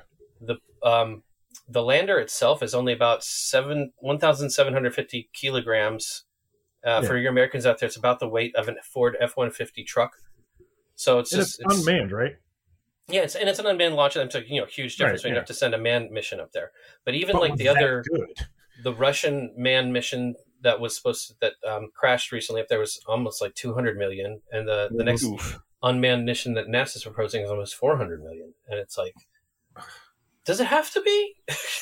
Yeah. no, like that. That's Can we just look like at some of these costs? Yeah, Oh, no, that's just shuffling. that. shit Musk is doing where the rockets land Mhm. themselves now back on the planet so you don't have to fish them out of the water? I, I do want India to just show up like this, like you know, Russia and America to be like, no, we could do it better and for less money, and like won't get anybody killed. Like Mhm. I again, mean, to be just fair, say they did they did crash the first mission. This one was It the hap- successful mission, but It happens. You know, Yeah, just But let just still, let- if it's yeah. 75 mil, like, eh, you know, I mean, as far as these things go, that's fucking low end. Yeah. Yeah, again, it's- again, just say the words Indian space program. Just let that wash over you, and just like fuck yeah, that's pretty cool. like, oh, I mean, if- fuck, man. I, I wish. Because I grew up on that. I wanted Yeah. to see space stations and shit. I wanted a big old rotating fucking shit up there that I you mean, could just like walk around in. It's so It's done. frustrating. I tell people all the time, like if they discovered oil up there, we would be Oh. drilling, drilling tomorrow. We would send teams up there. we'd have would moon have wars. discovered moon. like We'd have moon wars. r- enough rare metals to like make a dent in somebody's balance sheet. We would be sending West Virginia, state of West Virginia, up there as moon miners. You know, It'd be the prequel to Thundarr the Barbarian. but it doesn't. It doesn't. It doesn't. That's a good pick. That's Uh, good. but it doesn't make Yeah, anybody money, so, that, so nobody really Whoa. cares that much about it. I mean, uh, India did it for a reason, but Yeah. Science, I would hope. I mean, you know, it, it, that's fun. I mean, don't yes, mind. science, but also precision, also just because they can, and it's like it's great that they can, and like Yeah. If you're at a point where, you know, it shouldn't be a boys' club. It shouldn't be an exclusive boys' club. yeah. Well- yeah, that, that's also kind of like part of our, you know, arc falling. Just like with the lack of education, you know, opportunities in this country, uh, we're, we're just having this, we're having the brain drain, but not the way where it's like, oh, somebody took a job somewhere else, you know, because the situation was better. It's just because we just, we're just getting dumber. Mm. you know, they're we're not. You know, oh, we don't want to teach history. Like we don't want to contend with things that Uh, are it history. turns like, out happened to it, our history. it, tur- it turns out just teaching STEM and not like humanities or history yeah, causes some weird things in your society. Yeah. you they know, to tried that you, in Germany in the twenties and the tens. get you internet connected scooters. Mhm. Fucking idiots. We need better trains, assholes. Like we should have been iterating on trains this whole time instead of just like, oh, these are good enough, maintain them. Now we I mean, gotta we fight should for have 12 been- fucking years to put a new line in. We should have been No. off of fossil fuels 30, 40 years ago, but there's no money in that either. It's just more money in hoodwinking people to keep the keep the system going to keep extracting the money. I told you it scams all the we way don't down. we really Yeah. don't appreciate kind of like what we're up against with with this though. I mean, Smedley Butler uh, had this great fucking quote where he he said he was in a room and they wanted these like it, it was that that whole uh you know they, they were trying to recruit him for that that thing where they were going to like coup the government. Yeah, the Yes. Smedley Butler controversy where they were going to coup the government, and the only reason FDR won a second term was because he was going to expose all the rich bankers that were basically planning a coup with veterans. Right. I remember. Exactly. Yeah, and he was in the room with them and one of them said I would spend half of my money to save the other half. And this Mhm. was a guy who was like worth 158 million in, you know, late 1800 or early 1900s money. Absurd amount of money. Yeah.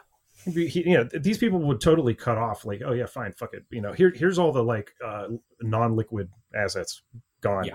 Uh, and i'm still never gonna fucking starve like i, I that's what i feel Yeah. like is these people are like consolidating power they're just trying to ride out the fucking climate crisis they know it's happening but they're, they're gonna be able to just fuck off to some place where we're not gonna be able to easily get to I think especially when your assets are as like uh not ethereal like they're just abstract Yeah. there's when your when your material wealth becomes that abstract where you're like i will just liquidate shit I'm, I'm not even aware of Yeah. like They do, you're you're you're so rich all the fucking like, time. Yeah you're Yeah. so rich your money is a superpower at that point like you I don't It's it's so rich, self, you'll never not self-perpetuating wealth. kind of- yeah, self-perpetuating wealth. It's kind of. and none of them do anything cool with it No. I mean, that guy makes his band like he, he makes bands booked at his venue like he has to be the opening act at fucking Madison Square Garden. It's fucked. it. Like, really, man, become cobra commander or fuck off or something. Just- just be like, hey, I got way too much fucking money. Let me, uh, I don't know, make sure no one's homeless in this particular city. or that yes do that you know Or, yeah, you know, thing just nobody's gonna like Pilot I UBI think- program. How it's about that? thing Let's that- see what happens to crime when we have a UBI program. Right. It's a, it's a, that, that, that, mon- thing that Musk is never going to fucking get. He wants you to like him because he's funny. He's not.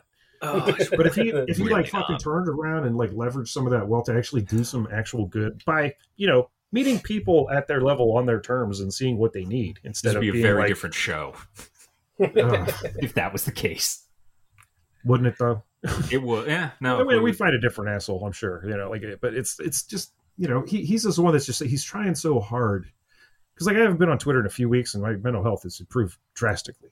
Um, you know, and it wasn't because of the content because I like I was pretty particular in my follows. It's just that like all the stuff they were shoving in the middle of that Mhm. that was like making it as bad as like Facebook is. yeah. That's why I'm Yeah. not on Facebook very often. Like, feel free to comment on like the low life group. We'll respond for sure. But like Oh, that'd yeah. be the only reason I go on that fucking page. the group. Oh yeah, if you're on Twitter, like we're getting some new follows on like the Neon Dystopia Twitter, and if you're listening to this, don't uh just go to the Discord. Go Yeah, to go to the Discord. Discord. I, yeah, Yeah. I've like posted about it before, where it's like I'm not updating the Twitter. I'm just kind of there for, out of morbid curiosity. So like, mm-hmm. Yeah, we're, we have a probe. yeah, but like you could follow it if you want, but like go to the Discord and just hang out with us. Just say hi. You know. Yeah, we're That's, fine. that's that's the best place to get updates. we have loud days. We have quiet days. You know, shit happens. Yeah. Yeah, it's it's yeah. Some days we just stare at a wall. You know, Yeah. it, it happens. taking a nap. Yeah. Uh anyway, where where were we? What- Where what- are we? Space. Space, India, Which space, Space? program, awesome. Want more of that? Aren't you next, Am I? Scum? Oh, I thought there was more space. Okay. So So- uh, well, uh, that's my second story. It's also a space story, but I'll just I'll load it up after you go. Yeah. Gotcha. So, from The Verge, Amazon has ended its periodic periodicals program, and independent publishers are panicking. So no This more one- print. Yeah, this one this one kind of hits me pretty close to home as someone who like, you know, would like to have an indie publisher someday. I mean, like, you know, I love stories, I love publications. Mhm. That- basically these are these are my people. Mhm. it- it- this one's a little rough for me. So it it this it's largely about like how indie publishers really shouldn't rely on like third parties because so last month Amazon stated that it was dropping all of its print and Kindle magazine and newspaper subscriptions except for Kindle Unlimited. Oh. On September 4th, they followed through with this. Uh, suddenly, a bunch of indie publishers had to, and this is when I say indie publishers for this, it's primarily like um like genre periodicals, periodical magazines. Okay, Okay. so like sci-fi, fantasy, you like know, Fangoria and shit. Yeah, yeah, something like that. But like Middle Fiction anthologies. yeah, it's Yeah. largely fiction. That's what this is about. So like, it's primarily fiction.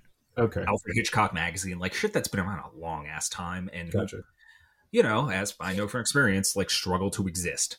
You know, mm-hmm. because like it's an antiquated way of doing it, but you know, it has a it's a niche audience, but people love them. You know, I do. Well, yeah, Yeah, I it's mean, great stuff. You know, so suddenly a bunch of these uh, publications had to figure out how to make income when a majority of their sub- subscribers literally vanished overnight. They had no money coming in. well, And uh, Neil, Because they're like- deplatformed. yes, absolutely, yeah, they like had actually deplatformed. Literally. That's what that looks like. Yes. Uh, if you happen to have a right wing uncle, you, know, you can use this as a fucking example of what that actually fucking looks like. oh god, If yeah, you can no, hear yeah. about it, you haven't been dis- deplatformed. You know what I'm saying? Okay, yeah anyway. so like one day they had income from like god only knows how many subscribers you know and like the next no money coming in whatsoever Yeah, yeah. so like Neil Clarke of Clarkesworld magazine venerable science fiction magazine Yeah, Um, Clarkson is fantastic. yeah, yeah, could not connect to or be able to uh, redirect these subscribers to other subscription methods, like their Patreon, for example, or So anything they else. were cut off from contact with them too. Well, you just didn't have contact at all. They were just numbers in your system. There Yeah, was but no, way to real- re- no way to reach them or put out like a hey, follow us here. Hey, go over. To...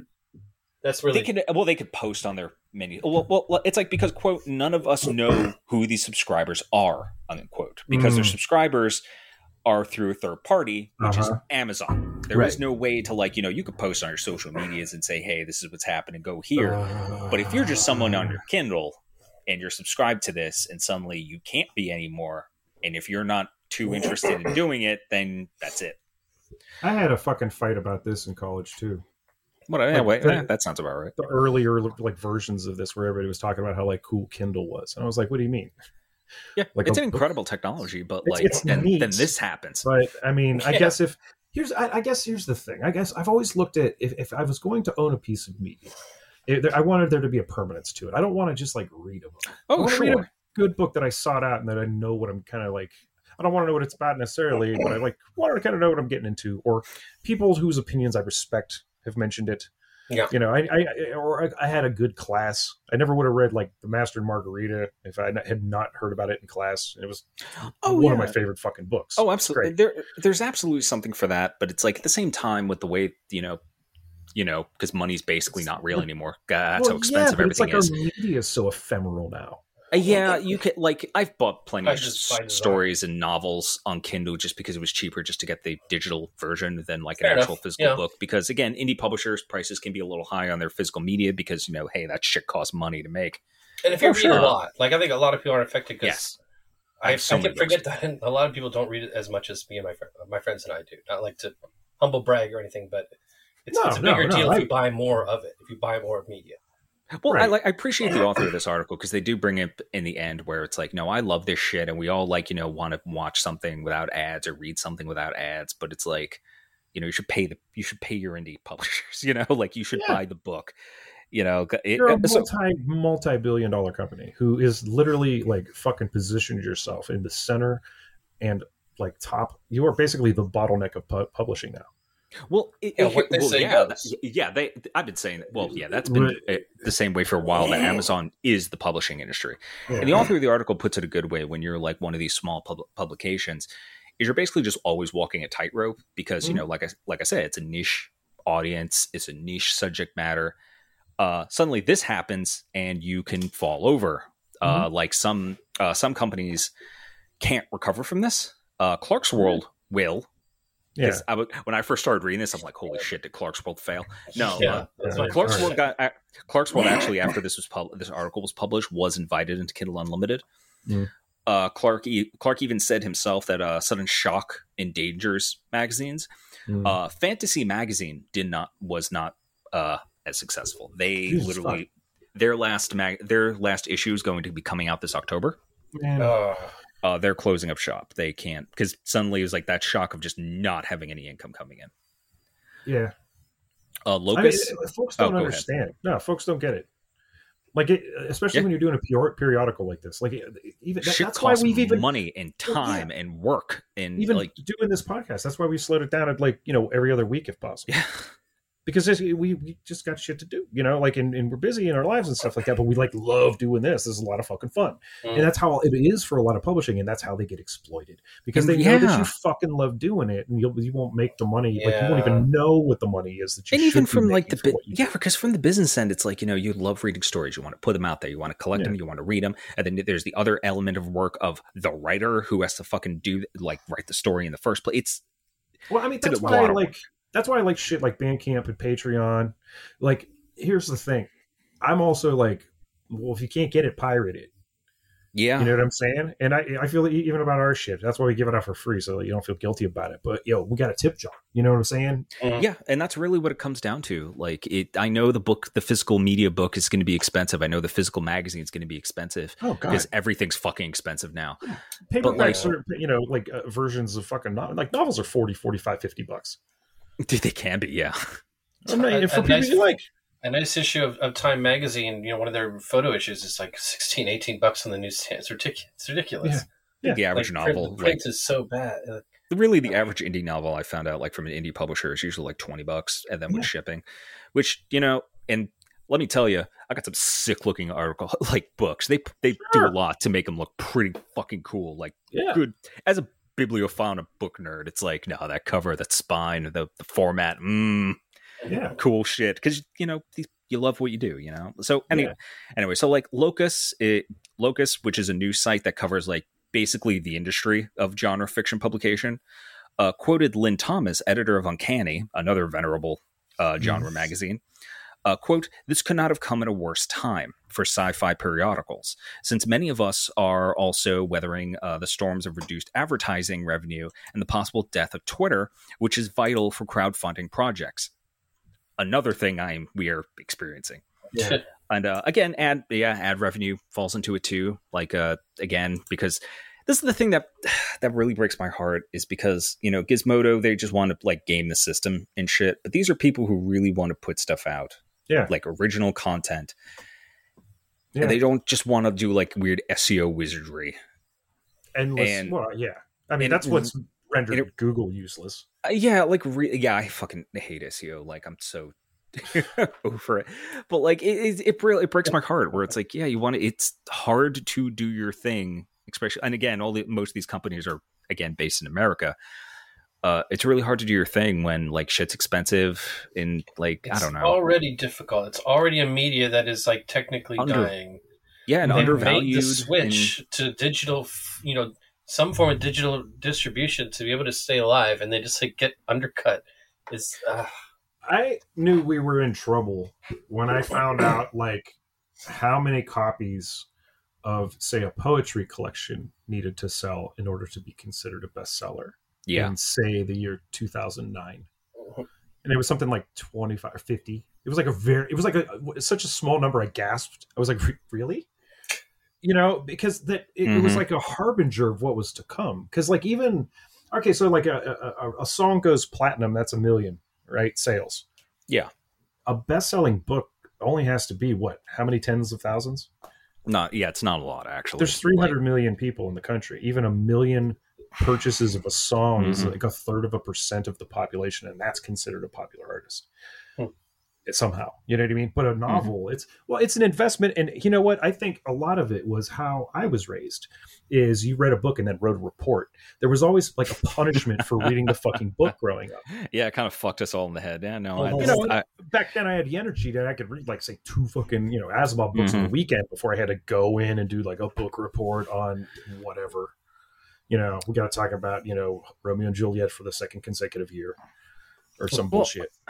well here, You know, we, yeah, we, we took yeah. out the pleasure of reading. Some people retained it, and then like people who don't read look at them like they're weirdos. yes, It's like- yeah. Mm, no, it's actually Yeah. like let me put it this way i i have i've seen very few films I, I could count on one hand the amount of films that like visually emotionally and like story wise have ever hit me as hard as say like Samuel Delany's Dhalgren which is Mhm. just this like wonderful technicolor fucking neon nightmare and i resonate with that book you know absolutely 100% Yeah, I definitely I, I resonate. read it as yeah, a place to books. go as opposed to a book to read. And that's not something you could do with other media. Even, you know, books on tape to a certain degree, like if you're listening to an audiobook. But are you really forming the images in your mind? Like, you know, using like Mhm. the language, like, are you pulling that off the page and the same. creating the image? Yeah, Because do I- it's not. It's not the same. I, I do. I do both. I read World War Z, but I also have the audiobook version, which is fantastic because it has fucking like sound effects, a bunch of different, you know, famous people in it doing voices and stuff. Yeah. So like that to me was like a big treat, a novel or novelty. different form. Yeah, different And form I don't media. think I'm reading the uh, like Under the Dome by Stephen King on an audiobook. That, that No. was a real fun one to go through over the course of a summer or a couple of weeks. You know, Well, here here's the thing: is like all these, all of us readers who are like, and people who are in the in, in the industry are going to like come together because there's so many, so many small presses that because my time on Twitter has like on my personal Twitter has showed me like all so many small publications of like queer hmm. folk and like all different types of people having these small presses and putting out books because they want to make fucking stories and they want people to read them right? and a lot of them and maybe someday we'll model ourselves after them as well of like ways to just sell digital books not through fucking amazon just sell a fucking file you know, like an EPUB yourself Yeah. if you need to do because again, printing's expensive. I get it. No, I it is. get it.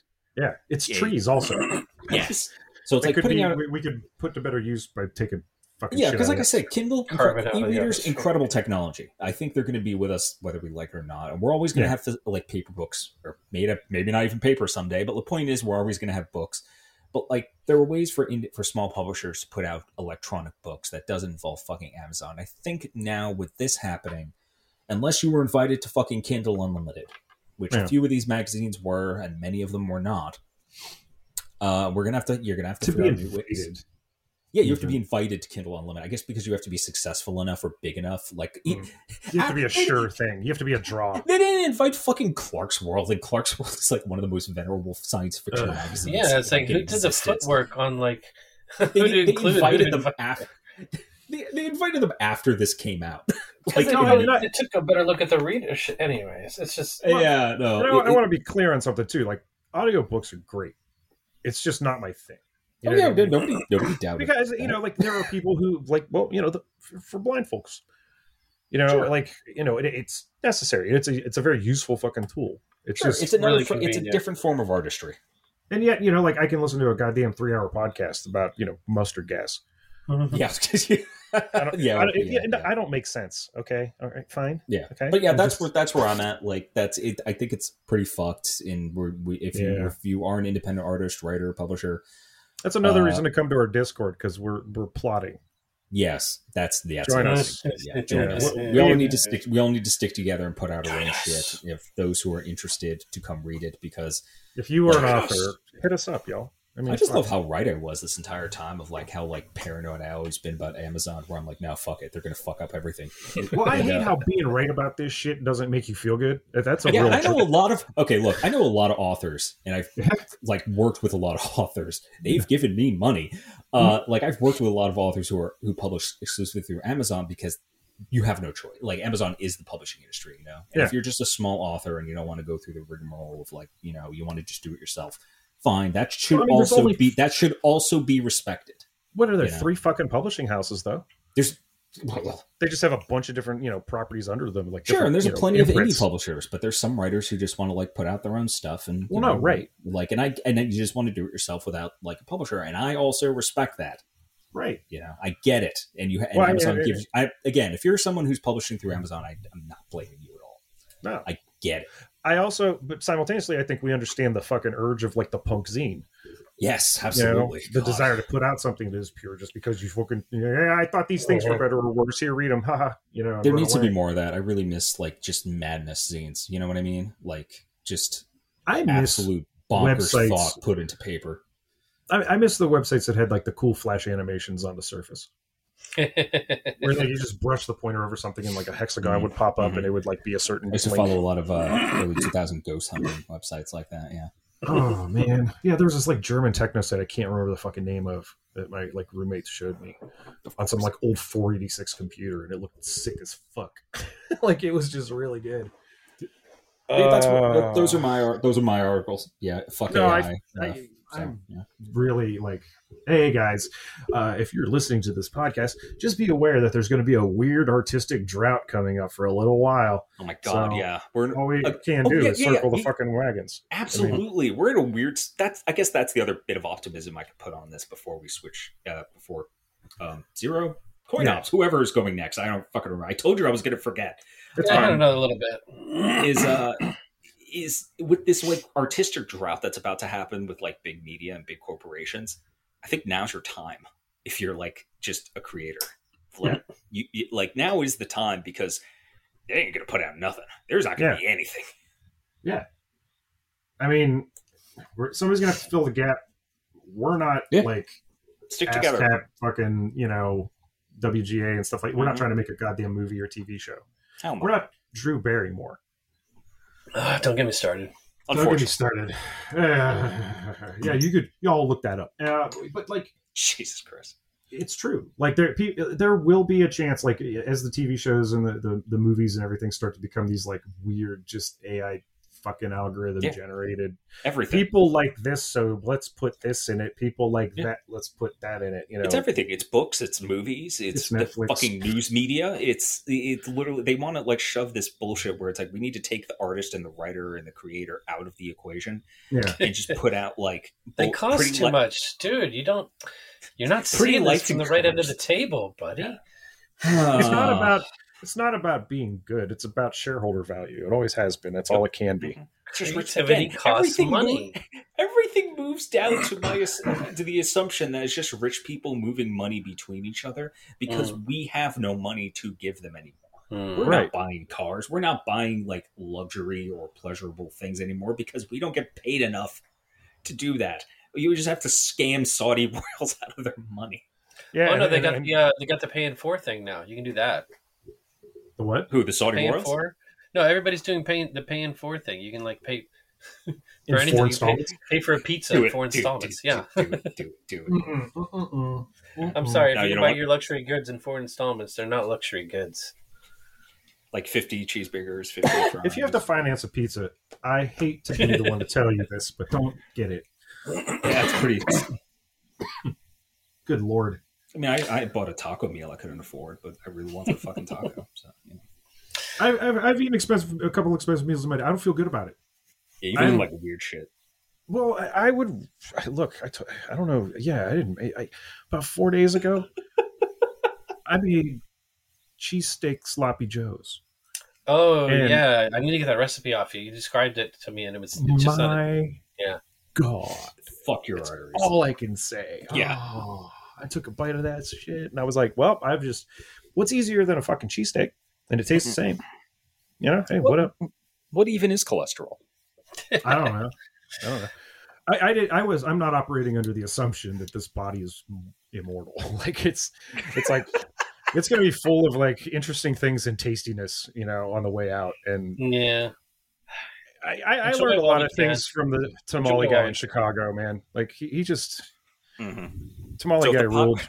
So if the podcast ever enters a Donner Party like situation, you're volunteering.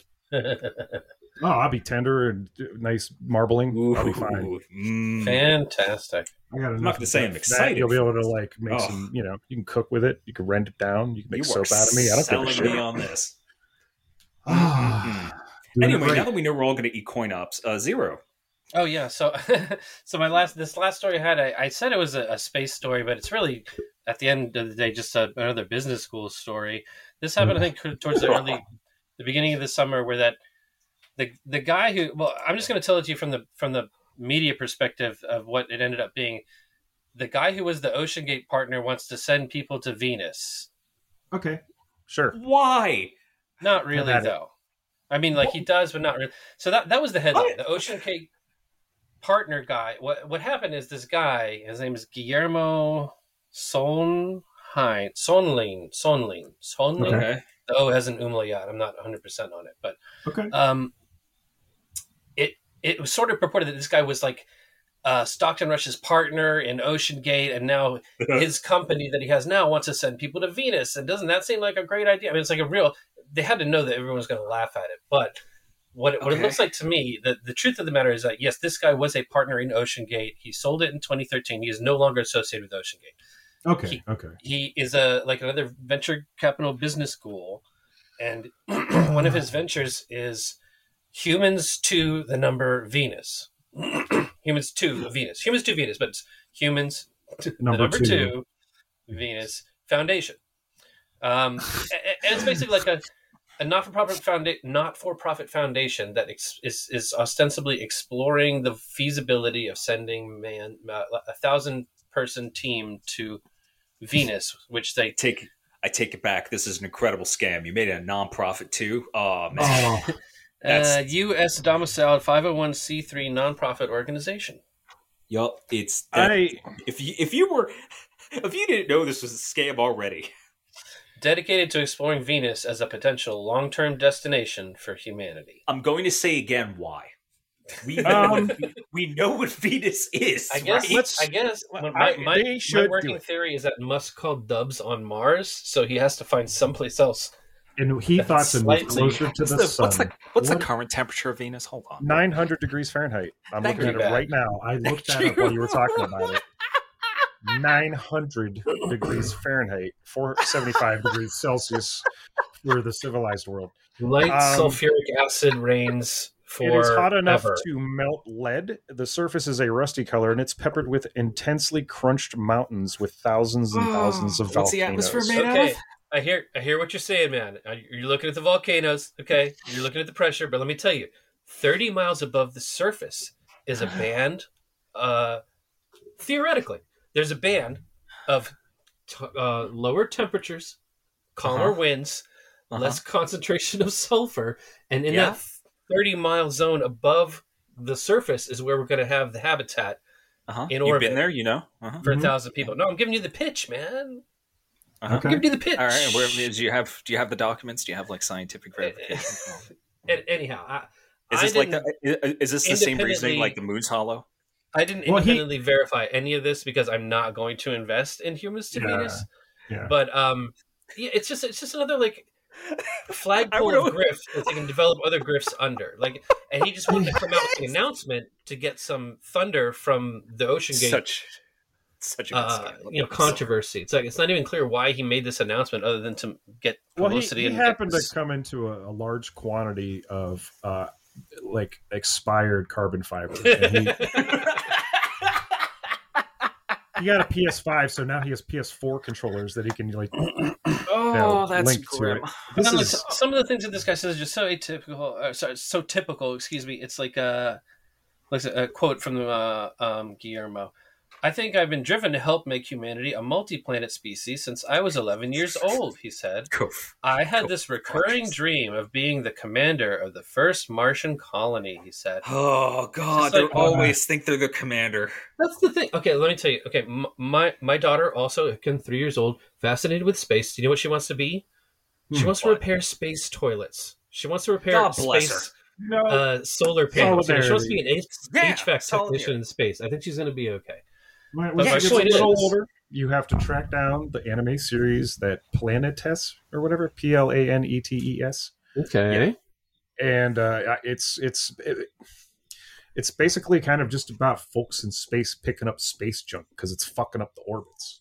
I like That's- what I'm hearing. It's great. It, I love Yeah, it. I haven't I seen it in a long time, but I absolutely I Mm. remember watching it and loving it. Yeah, where's Oh. the series about the space janitors?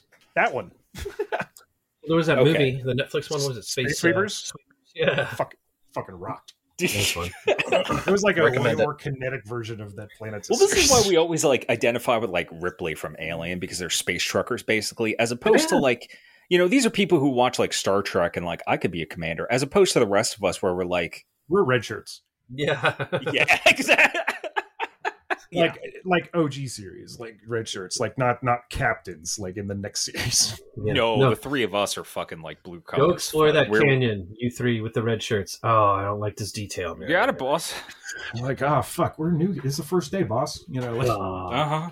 well, yeah, your no, replacements. We tried this last week. You know, Red shirts are just below like because janitor is a noble profession, which it is, oh, and Lordy. like you just become you end up getting signed as a red shirt. no, I love it. I love that idea. It's great. Yeah. it, it needs Uh, to happen. I so- want a whole generation of people growing up. Like I would that, 'cause only- we sure yeah. didn't. Honestly, I I, didn't only- look. I didn't look at Oh, enough to poke any real holes in it because, like, those holes are just all over it already. Like anybody only- who knows I anything. would, o- I would only invest in this because it just sounds like a suicide engine for rich people, and that's the only reason. I did money. I mean, it's You're It's- not good. You're not going there, dude. It's not all right, happening. It's the it's these guys that I have a problem with. You know what I mean? Not not like well, like our last story. Okay. I, Yeah. So we got there's this fella. His name is Reza Ray Baluchi. Okay. Okay. He was born in 1972 on a rice farm in Rasht, a northern Iranian city with like over 650,000 people. It's a big city. He ran fucking to school and back and like to work, which was like 14 miles away, every day when he was Wow. like 14. He grew, he grew up like learning how to be a mechanic and stuff. Um, he became an athlete and joined the Iranian national cycling team when he was 14. However, he struggled to follow the traditional laws of Iran. As a teen, he was caught eating on Ramadan and was beaten publicly. He was like, they whipped him like 75 times in the square. Yeah, theocracy. Yeah. When he was 18, he says that revolutionary cops beat him, branded him, and hung him by his wrists until his hands turned black for wearing a Michael Jackson t shirt. He was, for this, tortured for 45 days, and then he was sentenced to two years in jail. Fuck. Now, this is a I mean, fun story. I'm not a huge fan, but he is the king of pop. Was the king of pop. Yeah, especially back then. We're talking, okay, so he was 18, he was 72, he was born in 18. You know, like this is plausible. Nobody knew shit then. So he ran laps like while in prison every day. He was just, the guy was just a fucking maniac for running. He just run the inside of the walls over and over again every day. And then he managed somehow to shave six months off his sentence for fixing the warden's car. So be a mechanic Okay. kids. All right, so now when he got out, he rejoined the cycling team, and then in 1992, he defected to Germany. For the next seven years, he rode a yellow Centurion racing bike through 55 countries to promote peace and oppose authoritarian governments. Nice. Fucking love him, right? This guy's the shit. All along the way, he relied on his ability to befriend strangers for food and shelter. Quote, Everywhere I go, I don't stay in hotel, Baluchi says. Quote, People love my personality. They respect what I do. And t- that's fucking, see, that is That's the thing. Mhm. That's like old timey pilgrimage kind of shit. Like that's you know, I've always had like a version of this idea. Like I want to be like sandwich, you know, hooked up. Like I just want to roll into a town and like help out and then get a sandwich for it. Like that. I mean, it that'd used to be like that. Yeah. Yeah. When we were, when we were Yeah. like real, like Great Depression era. Yeah. Well, no, like even when I like worked in a venue, you know, like the artists would come in and you know we had some, Oh, like yeah, a meal cut out for them. You know, like it, it, it was just you know like that. I love that idea. Like it's just nice. So in 2002, he arrived in the U.S. from Mexico. After five months in detention, he was granted political asylum. Oh, America. This motherfucker would go on to set records as a runner and a cyclist with the aim of promoting world peace. This, this is insane. Okay? What I'm about to tell you. Got Some accomplishments. Yeah, in 2003, he ran from Los Angeles to Ground Zero in New York to dispel misconceptions about Middle Easterners as a That's stand, as a stand against shit. terror. Yeah. Wow. Abu Then- Gump. This motherfucker ran 11,720 miles or 18,860 kilometers around the perimeter of the U.S. as a fundraiser for the Children's Hospital of Denver. what? Shit. I what? What That's fucking knees and feet made out of, sir? Seriously. Are you People hydraulic? used to- yeah, My because people knee is used sore just like- listening to this. he, people used to do this for their god, but he's doing it for like something far more concrete and beautiful. Of like, no, I'm going to do this for like actual causes and you know and peace and Yeah. that's a, like And that's an accomplishment. That's a thing you do one time and just be like, yo, check it out. I did this. But guess what? This motherfucker ran again from LA to New York in 2009, acquiring an American flag from the White House. And in 2010, he moved Nice. to Death Valley where he ran and trained for two years. Why? This guy's a G, man. Like, this is fucking shit, right? What's All right. his name? His name is uh, um, wait a minute, Reza Ray Baluchi. Okay. I mean, he's, he's I think he's like in the Guinness Book of World Records. Like, I we'll, we'll get it.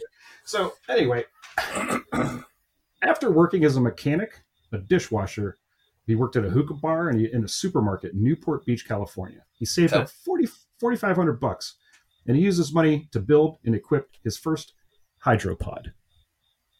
What? Oh. Yeah, I didn't know this guy was this cool. That's why this one got long.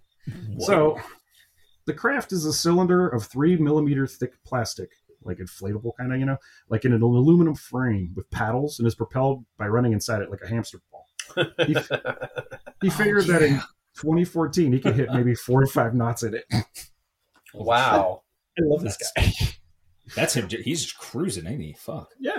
So he said that he undertakes journeys in his hydropod to inspire others to raise money for public services, including the U.S. Coast Guard, which will be a recurring character in this. Um, and, I know. I know where this is going. Now. and they have repeatedly stopped him for his own safety. dude, like 2014. oh no, if- what? if- Hamster gonna like- run, man. Hamster gonna run. Yeah, like if something happens to him, then it's just like, oh, he's just a divine martyr now. Well, he's Like- conquered. the- he's conquered solid ground. Like what's left for him? yeah. He, he went. So does he? I, I read. Uh, okay, so I, I did see something about this guy. Did I read that he was trying to cross the ocean? Oh, we'll get to it. We're gonna get to it okay. because he does a bunch of fucking wild shit before that, right? So in 2014, after two years of training, including a 30 mile journey from Newport Beach, California to Catalina Island, Baluchi set off from Pompano Beach, Florida, intending to trace the Bermuda Triangle by traveling approximately 3,000 miles or 4,800 kilometers to Bermuda, then Puerto Rico, and then back to Miami. Not great Let him.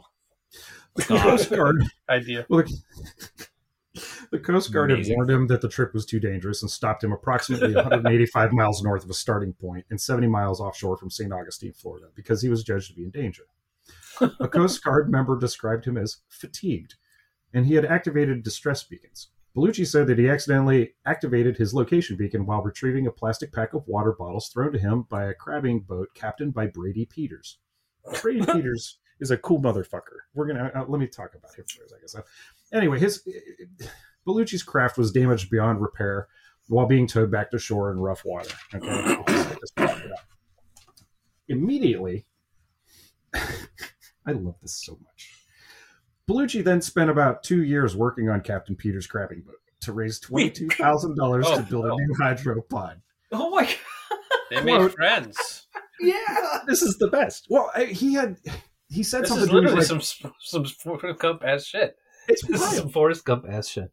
Well, Peter said to Baluchi, he's just like, "You're going to Bermuda? Shit, son, you need like a you need some bottled water." And he threw him a crate of water. That's and what awesome. happened was when he went to reach for it to like pull it out of the water, he ex. Uh, we'll get to it. All right. So like anyway, quote. He was seasick the whole trip for years. Peter recalls, Aw. Uh, but he was one of the best workers I've ever seen. Yeah, I bet. So in 2015, well, like uh, that was the thing though. Like he reached out and like the he knocked the thing over, and when it hit the water, it went off, and that's why the Coast Guard showed up. Okay. Otherwise, the motherfucker would have kept trucking. so like it was just kind of like a oops, you know, kind of moment. Anyway, in 20 for 2015, you know, before you know, like uh, the Coast Guard so denied this craft, this craft is is literally like like a hamster wheel with like paddles. He's like Mm-hmm. kind of above the water as he's pedaling, right? Is that Yeah, he's yeah. walking on top of the water, probably by about like a foot or two or something like that. Yeah. And he and he can seal the openings, but unfortunately, in the daytime, it could get up to 120, 130 degrees in there. Yeah, no kidding. And he didn't think a Uh, lot of this through, you know. Like, but that's why he trained it. He, he must have known. He trained in fucking like Death Valley. He's like, yeah, shit sucks. Sure, I guess. But anyway, in His heart's in the 2015, right place, regardless. for sure, the Coast Guard denied him permission for another solo expedition. in, in April 2016, despite a letter from the Coast Guard threatening him with imprisonment and a forty thousand dollar fine if he tried again without a support boat, he set off alone again from Pompano Beach, planning to travel over five months to Jacksonville, Bermuda, Haiti, Cuba, Puerto Rico, and Key West before returning to Pompano Beach. His publicist said he didn't want to risk endangering the crew of a support boat. Now this is crazy because I can't remember her name, but remember that lady ah. that was just like, "I'm going to swim like to Antarctica or whatever the fuck." or Yeah. I'm going to Yeah, like. She had a boat with her. yeah. That it, he's You have to have displaying support like boat. he's displaying an insane level of selflessness. Yeah. Yes. To Well, the I mean, eh, where, right- like, No, It- exactly. His publicist said he didn't want to risk endangering the crew of a support boat, and there was like a lot like these interviews where he's just like, "Yeah, no, I don't want. This is this is my adventure. If I have like a support boat, it's not like my adventure anymore. You know what I mean? It becomes a project, I and I'm putting people at risk. Yeah, he's crazy, but it's like, person- eh, yeah, fuck it is. Yeah, this is like what this is like a divine madness, you know? Right. Like, Well, regardless, Coast Guard picked him up about two days into his journey, about seven miles off the coast of Jupiter, Florida, and agreed to allow his craft to be brought back to shore. You know, America's really hung up on the idea of like, you know, you're not allowed to like kind of die your own way. Like, Yeah, like if if this is what he wants, I'm like, this is going to be a weird libertarian take, I guess, on my part. But Yeah. like, if he wants to do that and it puts his life at risk, I guess let him. Hmm. like, Like- this is yeah, this doesn't have like a massive like destruction balloon No. coming out of it. It's just a He- sad he's in- story about a guy that like He's an adult. he's been through a lot of shit, and like, if this is the adventure well, he's, and he's with been all the raising dangers, money for the Coast Guard, and he keeps showing up like, buddy, come on, man. oh, I did. I forgot about Paul. You know what I mean? It's like Okay, I see. fucking- Like we we we this is our job. Like we're out here all the time. We see dumb shit out here, sir. You know, like they're they're not the bad guys in this. They're just kind of like uh, you know. Anyway, We don't want you to die gloriously. Well, that was when did I say that happened? Let me look here real quick. It was, uh, 2016. well, no, it's April, April of 2016. Fortunately, in July of the same year, he made a third attempt, which he said was to raise money for abused children. Like this dude is just like He's just going. relentless. And, and now keep in mind too, uh, like his first one died, so this is like a more new and improved one that's a little bit bigger. So like he gets a little bit more like he, he has like paddle stitch. I don't know if I can describe this. You know those like crazy big inflatable balls you see people like rolling down hills like Yeah. in music videos and shit. It's basically one of those set a certain way so that like he can enter from the sides and then he has two like this aluminum frame around it that kind of clamps onto it that has like a bunch of buckets kind of Huh. put on it a certain way so that when he walks it, it actually catches water you know and like chops and propels him bit. forward. Right, Uh-huh. yeah. So anyway, a friend towed his craft into international waters, but they were forced to return after the Coast Guard showed up, inspected it, and they saw that like one of Baluchi's fire extinguishers was like half charged. So they send him back to shore, and he comes back, and then they're like, "Fuck it, go for it." Fire extinguisher? Yeah, because they, like they're looking for, For any what? reason to just like take care of this guy. They're Why just does he have a fi- what? Is there is there risk of You fire? never- You never know. You never know. You have to. I think it's just in order to be registered as a watercraft. in Oh, let's Florida, okay. you have to have Okay. certain things. So you know, he has, he has like a beacon GPS. Like he has things that he has to have like, va- you know, velcroed into them. I mean, that's Somewhere. more than that. That fuck- out. No, it's not. yeah, I was going to say that's more than what that fucking submarine uh, had before he exactly. That's why this is such a good follow of the last story because like this guy, he's not gonna kill three people going to the bottom of the ocean. He's not gonna No. fall into the 900 degree surface of you know he, he's gonna desiccate in the middle of the ocean like that's that's how this ends and then we find out about it later when he washes It, it was his. It was his choice. He was fully aware. of the consequence he, he built Exactly. the thing like it's so anyway they relaunched 20 miles off the coast of jupiter Baluchi was allowed by Florida. the Coast Guard Jupiter, Oh, Florida. yes, Jupiter Florida Sorry. yeah because we're talking about Venus I got to be clear about that. I guess now. but this time he, he was allowed to proceed by the Coast Guard but then uh, he was stopped again like later that night Oh, After three days of floating alongside the cutter Robert Yered, approximately 90 miles offshore from Jacksonville, which means he, he, he trucked a little bit, he was returned to shore and then immediately like placed in a psychiatric hospital for evaluation. Oh. The Coast Oh, Guard told oh. the uh, Jacksonville Sheriff's Office that he had threatened to kill himself, and according to Baluchi, Coast Guard personnel shot the buoyancy balls in order to sink his hydropod. What? Yeah. Wow. It's- Okay. It's a little weird. Yeah, that is weird. That was not the direction I Ah. thought it was going to go. All right, so five years later, in July of 2021, he embarked from St. Augustine, Florida, on a northward journey up the coast to New York, which he expected to last three weeks. But he washed up in Flagler County, which is approximately 30 miles south of where he started. like, like they just like, just ah, the riptide, just like Yeah, I was I going mean, I'm trying to go to New York. tired but I'm going- out. You know? Right? Yeah. Yeah. So he was a uh, you know found by the sheriff's deputies and assisted by the Coast Guard. He said his objective was to raise money for public services, including the Coast Guard, police, fire services, and for homeless people. Wow. Dude, he just wants to help. Yeah. Yeah, And really, every- really getting hard. He wants to help really hard. He Yeah, wants to help very to death. so. You know what I mean? Like anyway. He also said he had uh, cut his journey short after discovering that his backup GPS device and charging cables had been stolen. A Coast Guard Oh. spokesman said that by embarking without Well, that's support, Jacksonville. Sorry. Right? Uh-huh. yeah, right. Can you imagine? Like, That's Jacksonville. you have this like weird curiosity, and some motherfucker's still up there trying to like pull the stereo out. so, like, Coast Guard postman, spokesman rather, uh, said that embarking without a support vessel was violating a captain of the port order and could be fined. Now he could be fined up to ninety five thousand eight hundred eighty one dollars. Ooh. Jeez. Inflation. Yeah. Um, so, twenty twenty three. Why we're talking about it now? Fast forward today.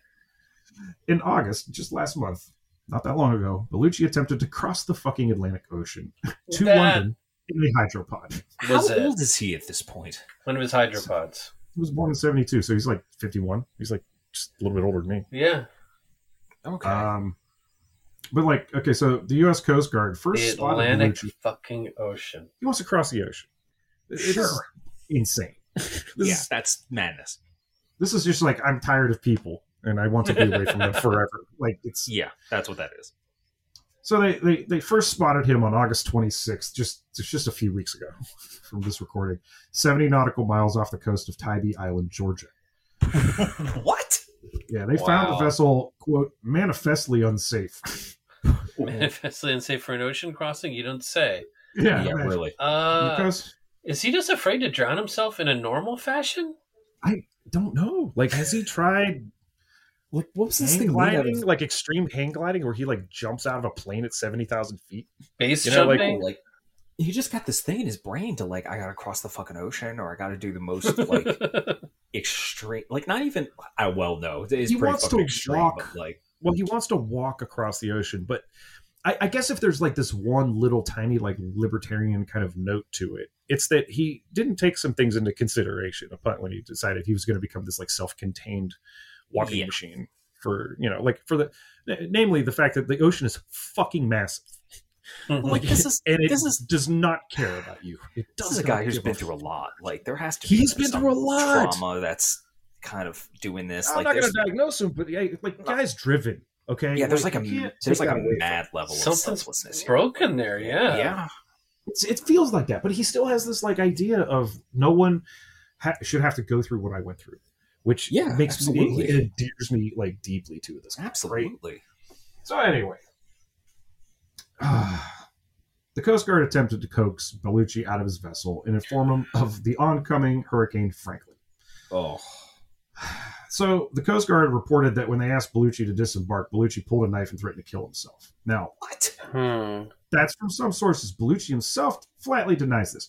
Why would I want hurt myself? I am Survivor Man. Fuck yeah, boy. Not wrong. right. And so, like, and then the, this other source also say upon returning the next day, Baluchi reportedly pulled out two knives, held up wires, and threatened to blow himself up, admitting the next day that there was no bomb. And I'm like, ah, I don't think that's the case.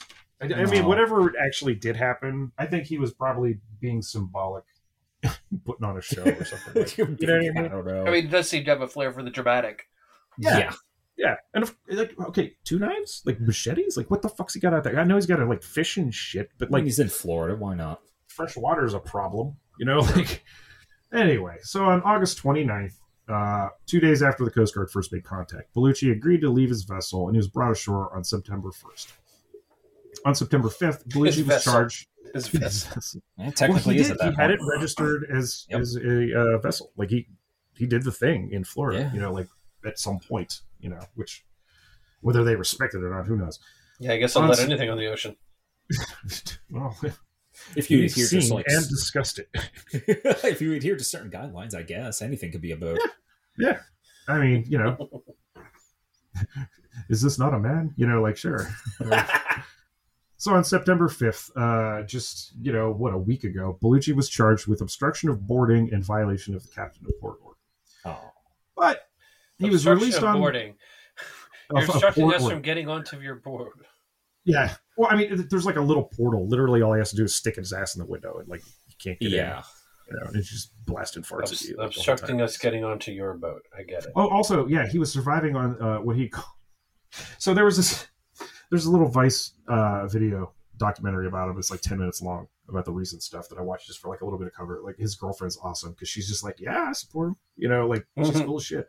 And he goes, he goes back to his storage uh, container, like his uh, whatever, like storage facility, and he's like, I forgot the key. So he gets a grinder out and grinds the fucking lock off, and he opens it up, and it's got all this shit for this. Like, he's like, this time I have these like uh, uh, things for. Uh, they look like uh, propane tanks, but they're empty and they're full of air apparently.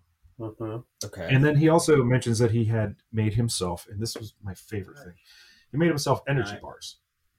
He So made himself- Energy bars. Okay, Yeah. this this is an unheard of. Wait, I want to Yeah. see where it goes. So you can So- make yourself bars. now, now this stuff has been in storage for like a minute. Okay, like he, he he's not going back to. He doesn't have a key. He hasn't been back here in a while. He doesn't know where the key is. So Oh, so he's just been hotboxing in there. Well, he, no, he, he left it in there. Yeah, whatever's in there is just sitting in there. It's, it seems like it's inside. It might be Okay. air. I can't tell. But when he opens it up, he pulls out a baggie, like a sandwich baggie, and the bottom of it is full of what I can only describe as it had like brownie, Brownie. Okay. right? Because Okay, it's okay. like but but you get a brownie you and you make a tube out of it and then you mash it down as much as you fucking can to make it as dense as possible that's what it looks like and so he opens this baggie that's been sitting in this storage container for like months or years and he just takes a bite out of it and he's like chewing it and he makes the face like oh this isn't good but he goes it's good like really brightly to the camera Your Well, face says something different, he sir. could. There Yeah. are ways. Okay, look, there are ways he could have done it. Where if he made like I don't know pemmican or something, Mhm. that probably would have been smarter. But I imagine this gentleman does not know what that is. I, I you know what i don't think he gives a fuck i think he I there's like think a so there's got to be a few That's things going on here where he's eat? just on the ocean, on the open ocean. Yeah, he had baggies of the shit. and, and he just like made these like super brownie protein things so you didn't have to worry about fish. I'm just like This is a water. guy who has all of the enthusiasm, but like is clearly self-taught in many ways. And I'm this is I'm Hey. not saying he's dumb because he's clearly not. He's a very No. smart man. He's He's extremely intelligent. mechanic, fucking Very driven. bar. Like he's done jobs. Yeah, very the guy driven. yes, works. like this is a guy who's done shit. he's like in his- dynamo. Yeah, Yeah. I'm gonna say though he doesn't hasn't exactly fully thought it all the way through. Hmm. Well, this is a different animal. It's one thing to walk around the country and stop and be friendly, and people give you a sandwich. But There's like, something going on in it's this. a little different when you're by yourself and trying to get away from like land, Yeah, there's and you're going going to do with it this- in a hamster Yeah. on the water. You 'Cause know, the I don't ocean- know. Anyway, regardless, he was released on bond the same day under the condition that he quote may not go to the ocean or board a vessel onto the ocean. Which fuck Wow, you, that's so he's been- shitty. Let him swim at least. Like get him He's on the been beach. exiled from the sea. I didn't know you could do that. To I someone. didn't either. What about his job on the boat? Well, he, he only had that for a couple of years. I Oh, mean, I mean, and that whole time he was he was literally seasick the entire time. Like he just, He doesn't even do well on he the was, he ocean. would like fish, Seems like like fish, that and then would he would throw up. Present some problems. Well, That's I, like I a- think this would be different than a boat situation because a boat you're you have that crazy like it's like all four. You, you- well, basically, you have three axes that you're fucking moving at all times. This thing, you're just a single point because you're focused as a ball. You know Sure. what I mean? They're It'll be buffeted around in rougher And I guess you sure. but- you two are pedaling in motion. That makes a difference too.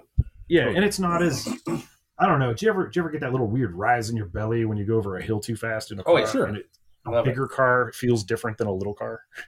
you know, like the bigger car, it's longer because you know the mass is kind of taking a longer arc, and a little car, you're just like, whoop! Oh, hey, I just felt my balls jiggle. You know, like there's a little bit of a difference, I think, with a bigger boat as opposed to a. Know, So it's not like a good end to this. I really want a good end. well, I mean, he's ma- he's still alive. You know, he's maintained that his Okay. attempted voyage was for charity, and he's got a, a really fun website called RunWithReza.tv. Fuck that yeah. has like more of his backstory and some like videos of like there's this hype video that's really well produced on there like where it, it's the kind of thing that like that OceanGate asshole would make except this one is just about like oh this guy has run all this shit he did this thing he did it for this uh, person who was killed in a conflict he did this walk from here to here for this person who was killed in a conflict you know he said Oh. guinness book of world records this and that i mean He's Survivor It's- Man. he's, he's I fun. am Survivor Man. there was this uh, he has an rv and people had like written that he had met all over it and he like leaves it on there i love Cool. this guy he's Yeah, great this guy's great. Yeah so I, you know that's that's the backstory i don't see reported a lot about this story of this guy getting you know they're just like Yeah. crazy florida man in Yeah. his Mhm. gadget it's like no this guy's awesome as fuck Oh, what's wrong they with can't you just they can't chalk him up to a Florida man. There's so much more there. No. There's so much more there. This isn't a guy who like did crocodile and started bit, biting the face off a fucking like day Yeah, loan yeah, place, you know, paycheck loan place. Like it's this We, is, we we only get this in like a of course he's trying to leave Florida. Uh, Well, yeah, yeah, that. But this is like you know, in any other type of situation, if he lived, we would just call him like a like a living saint or something. Like this is incredible. this dude is possessed by by powerful forces. My my thought is one day he's going to pull it off and he's just going to get picked up by the mothership. Like he's the one they've been waiting for. He's the one. He'd be a good candidate because he would be able to show like all, He all would. it. He'd show the Yeah. horrors and the joys. Like he, this guy's lived a very broad spectrum of a life so He far. has. And he's I really just want him to be at peace. I think that's my biggest Yeah. want for him. Well, Um, I I mean, again, I mean, to plug it a, a bit, run with Reza, R U N W I T H R E Z A dot TV. There's like a contact him on there as well as Oh. like some other stuff. I thought they had merch because if you look down at the bottom, it says Reza's store, but I think it's a misspelling of story because if you click on that, it just takes you to his origin. Gotcha. Don't It's send him weird shit. Be nice to him. Yeah, Like, be fucking nice to this. he's guy. really You kidding cool. me? They they like try to forcibly like stick him in a, like a, a, a psychiatric facility, and I'm not a fan of that. No, I don't think he's, he's- I don't think he's dangerous. I think he's very. ve- I think he's probably saner than most people, than most Floridians. Yeah. No, he's, he approaches Saints Oh, like no locals doubt. Yeah. Oh yeah. No. for me. He's, Like, he- he's he's moved by very powerful forces. I mean, even with all the nutsy stuff, like I, I sorry, I don't have a great Yeah, opinion of Florida man. no, no, I, he doesn't deserve that, No, and that's that's absolutely. that's where I come down on it. So uh, absolutely. yeah, not. That was a good way. That was good. Yeah, no, I, that was fun. I, I didn't Yeah. like this. I was going to use that and have like two or three more stories, but I just kept digging, and I was just like, oh shit. And then I was like, this motherfucker's got a Wikipedia page. Oh shit. And then there's all these articles that it linked to that link to other articles, and I was just No, like, seriously. wow, what a Yeah. picture! Like this guy's a riot. That With that context kind is of depth, needed. you got to bite into that. yeah. Yeah, he's just Just where like- he comes from too. Like that's God. That's Yeah. one hell of a backstory. Yeah. Fuck. Like he's Oh, been he's through. he's, he's uh, been he- through it. he's biked through like 55 countries or something like that, and he's, he, He's his seen goal is to do all 196. Like he, he wants to just bike everywhere, run everywhere. You know. Good We- luck to any- you, pal. Anyone would be fortunate to see that many places and do that many things and meet that many people. You know, like that's a beautiful story. on Thursday, I'm going to meet a friend up the street for a beer and a discussion. It is two blocks, three blocks away, and it's going to exhaust me. The weird Yeah. thing being, once I get a couple pints of me, the walk home will be fine. I'll be like, yeah, I'm fucking. And then the next day, I'll be like, oh, your ankle rolled. you know, like Yeah, yeah, yeah, yeah, yeah. I. This man's fascinating to me. What a what a what, a, what a just a human being. You know, like anyhow. So that's Mhm. that's our kind of end of summer news uh, wrap up. Uh, we'll be Yep, back in a couple weeks. End with of something. summer. It's still hot. It's still awful. It's sweaty. I'm gross. Mm-hmm. yeah, not I much changed change deodorants. weather-wise. Just uh, the date rolls on. Yeah, Unless you're Well, Shadow this- Link. all I the- conceivably do another one of these. All the seasons Still are offset. Like now, I'm still angry at Everything's Shadow Yes. Link.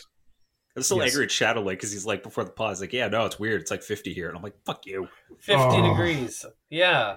wild. I, that's like, oh man, that's like. That's Well, like when we when we got on the meeting, T-shirt, he's wearing he's wearing a blanket. I was I like, know! "So- Has he got a scarf on? Is he like is he just being a cool guy? Like, no, no, No. fifty degrees over there. it was 90 so- here with 100% humidity. yeah, we didn't get that bad today, but it's been it's coming down a little bit. We might get some. Uh, some- like, it'll- well, yeah, that's that's the news from the summer. We will bring more news. Uh, you could find us Oh yeah, at right. at place. Yeah, I was going to say my brain fucking Mm. farted. I'm like, what are we supposed to do again? Right, closing. Yes. Uh, you could find us on not on Twitter. Uh, don't don't follow me. Don't follow us Neon Dystopia on Twitter. Uh, go. yeah, there is no low life podcast entity on Twitter, nor is there No. CoinOps McGillicuddy on new. Twitter. If you Anyone claiming to be is bullshit. yes, uh, you could contact all of us involved in the podcast at our lovely Discord, and the link will be in the back matter of the uh, po- of the description of this podcast. Yup, yup. Uh, you can also what else are we on? We're on Facebook. You can contact Yep. us on there if you're for whatever weird reason still If on you're Facebook. old like me, exactly. yeah, Facebook Uh, sucks too. But yeah, I does. haven't. We're still Yeah. looking into other options before I completely cut off fucking social media. We're also on Instagram. You know, yeah, yeah, all I do is post uh, updates on it, episodes on it, and uh, Yep. when I'm gonna DJ and shit, and that's very, it's very low impact. We're really And not you know- trying to clog your feet. But yeah, the, And, the uh, place to be is the okay. Discord. Look us up in the Discord. Find the Discord. Yes, and like uh, other like you know indie artists or writers or you know the, what producers we of anything. producers of anything. Uh, you know, we have a Patreon, patreon.com slash neon dystopia. Uh, drop us a dollar in there if you are so inclined. It literally just keeps us, it's not a lot, but it keeps us going. Yep, yep. And uh, we'll have a new website, hopefully, eventually soon. Yes, oh, It's in the God, works. I hope so. Next year. it's It's all been a crazy plan- year, plan. guys. Oh, God. I'm so I'm so tired. Uh, It's all according to the plan. All systems are fully functioning. Running low lowlife.exe. System optimization is less than nominal. Server damage detected. Please stop whatever you are doing and make your way to the nearest exit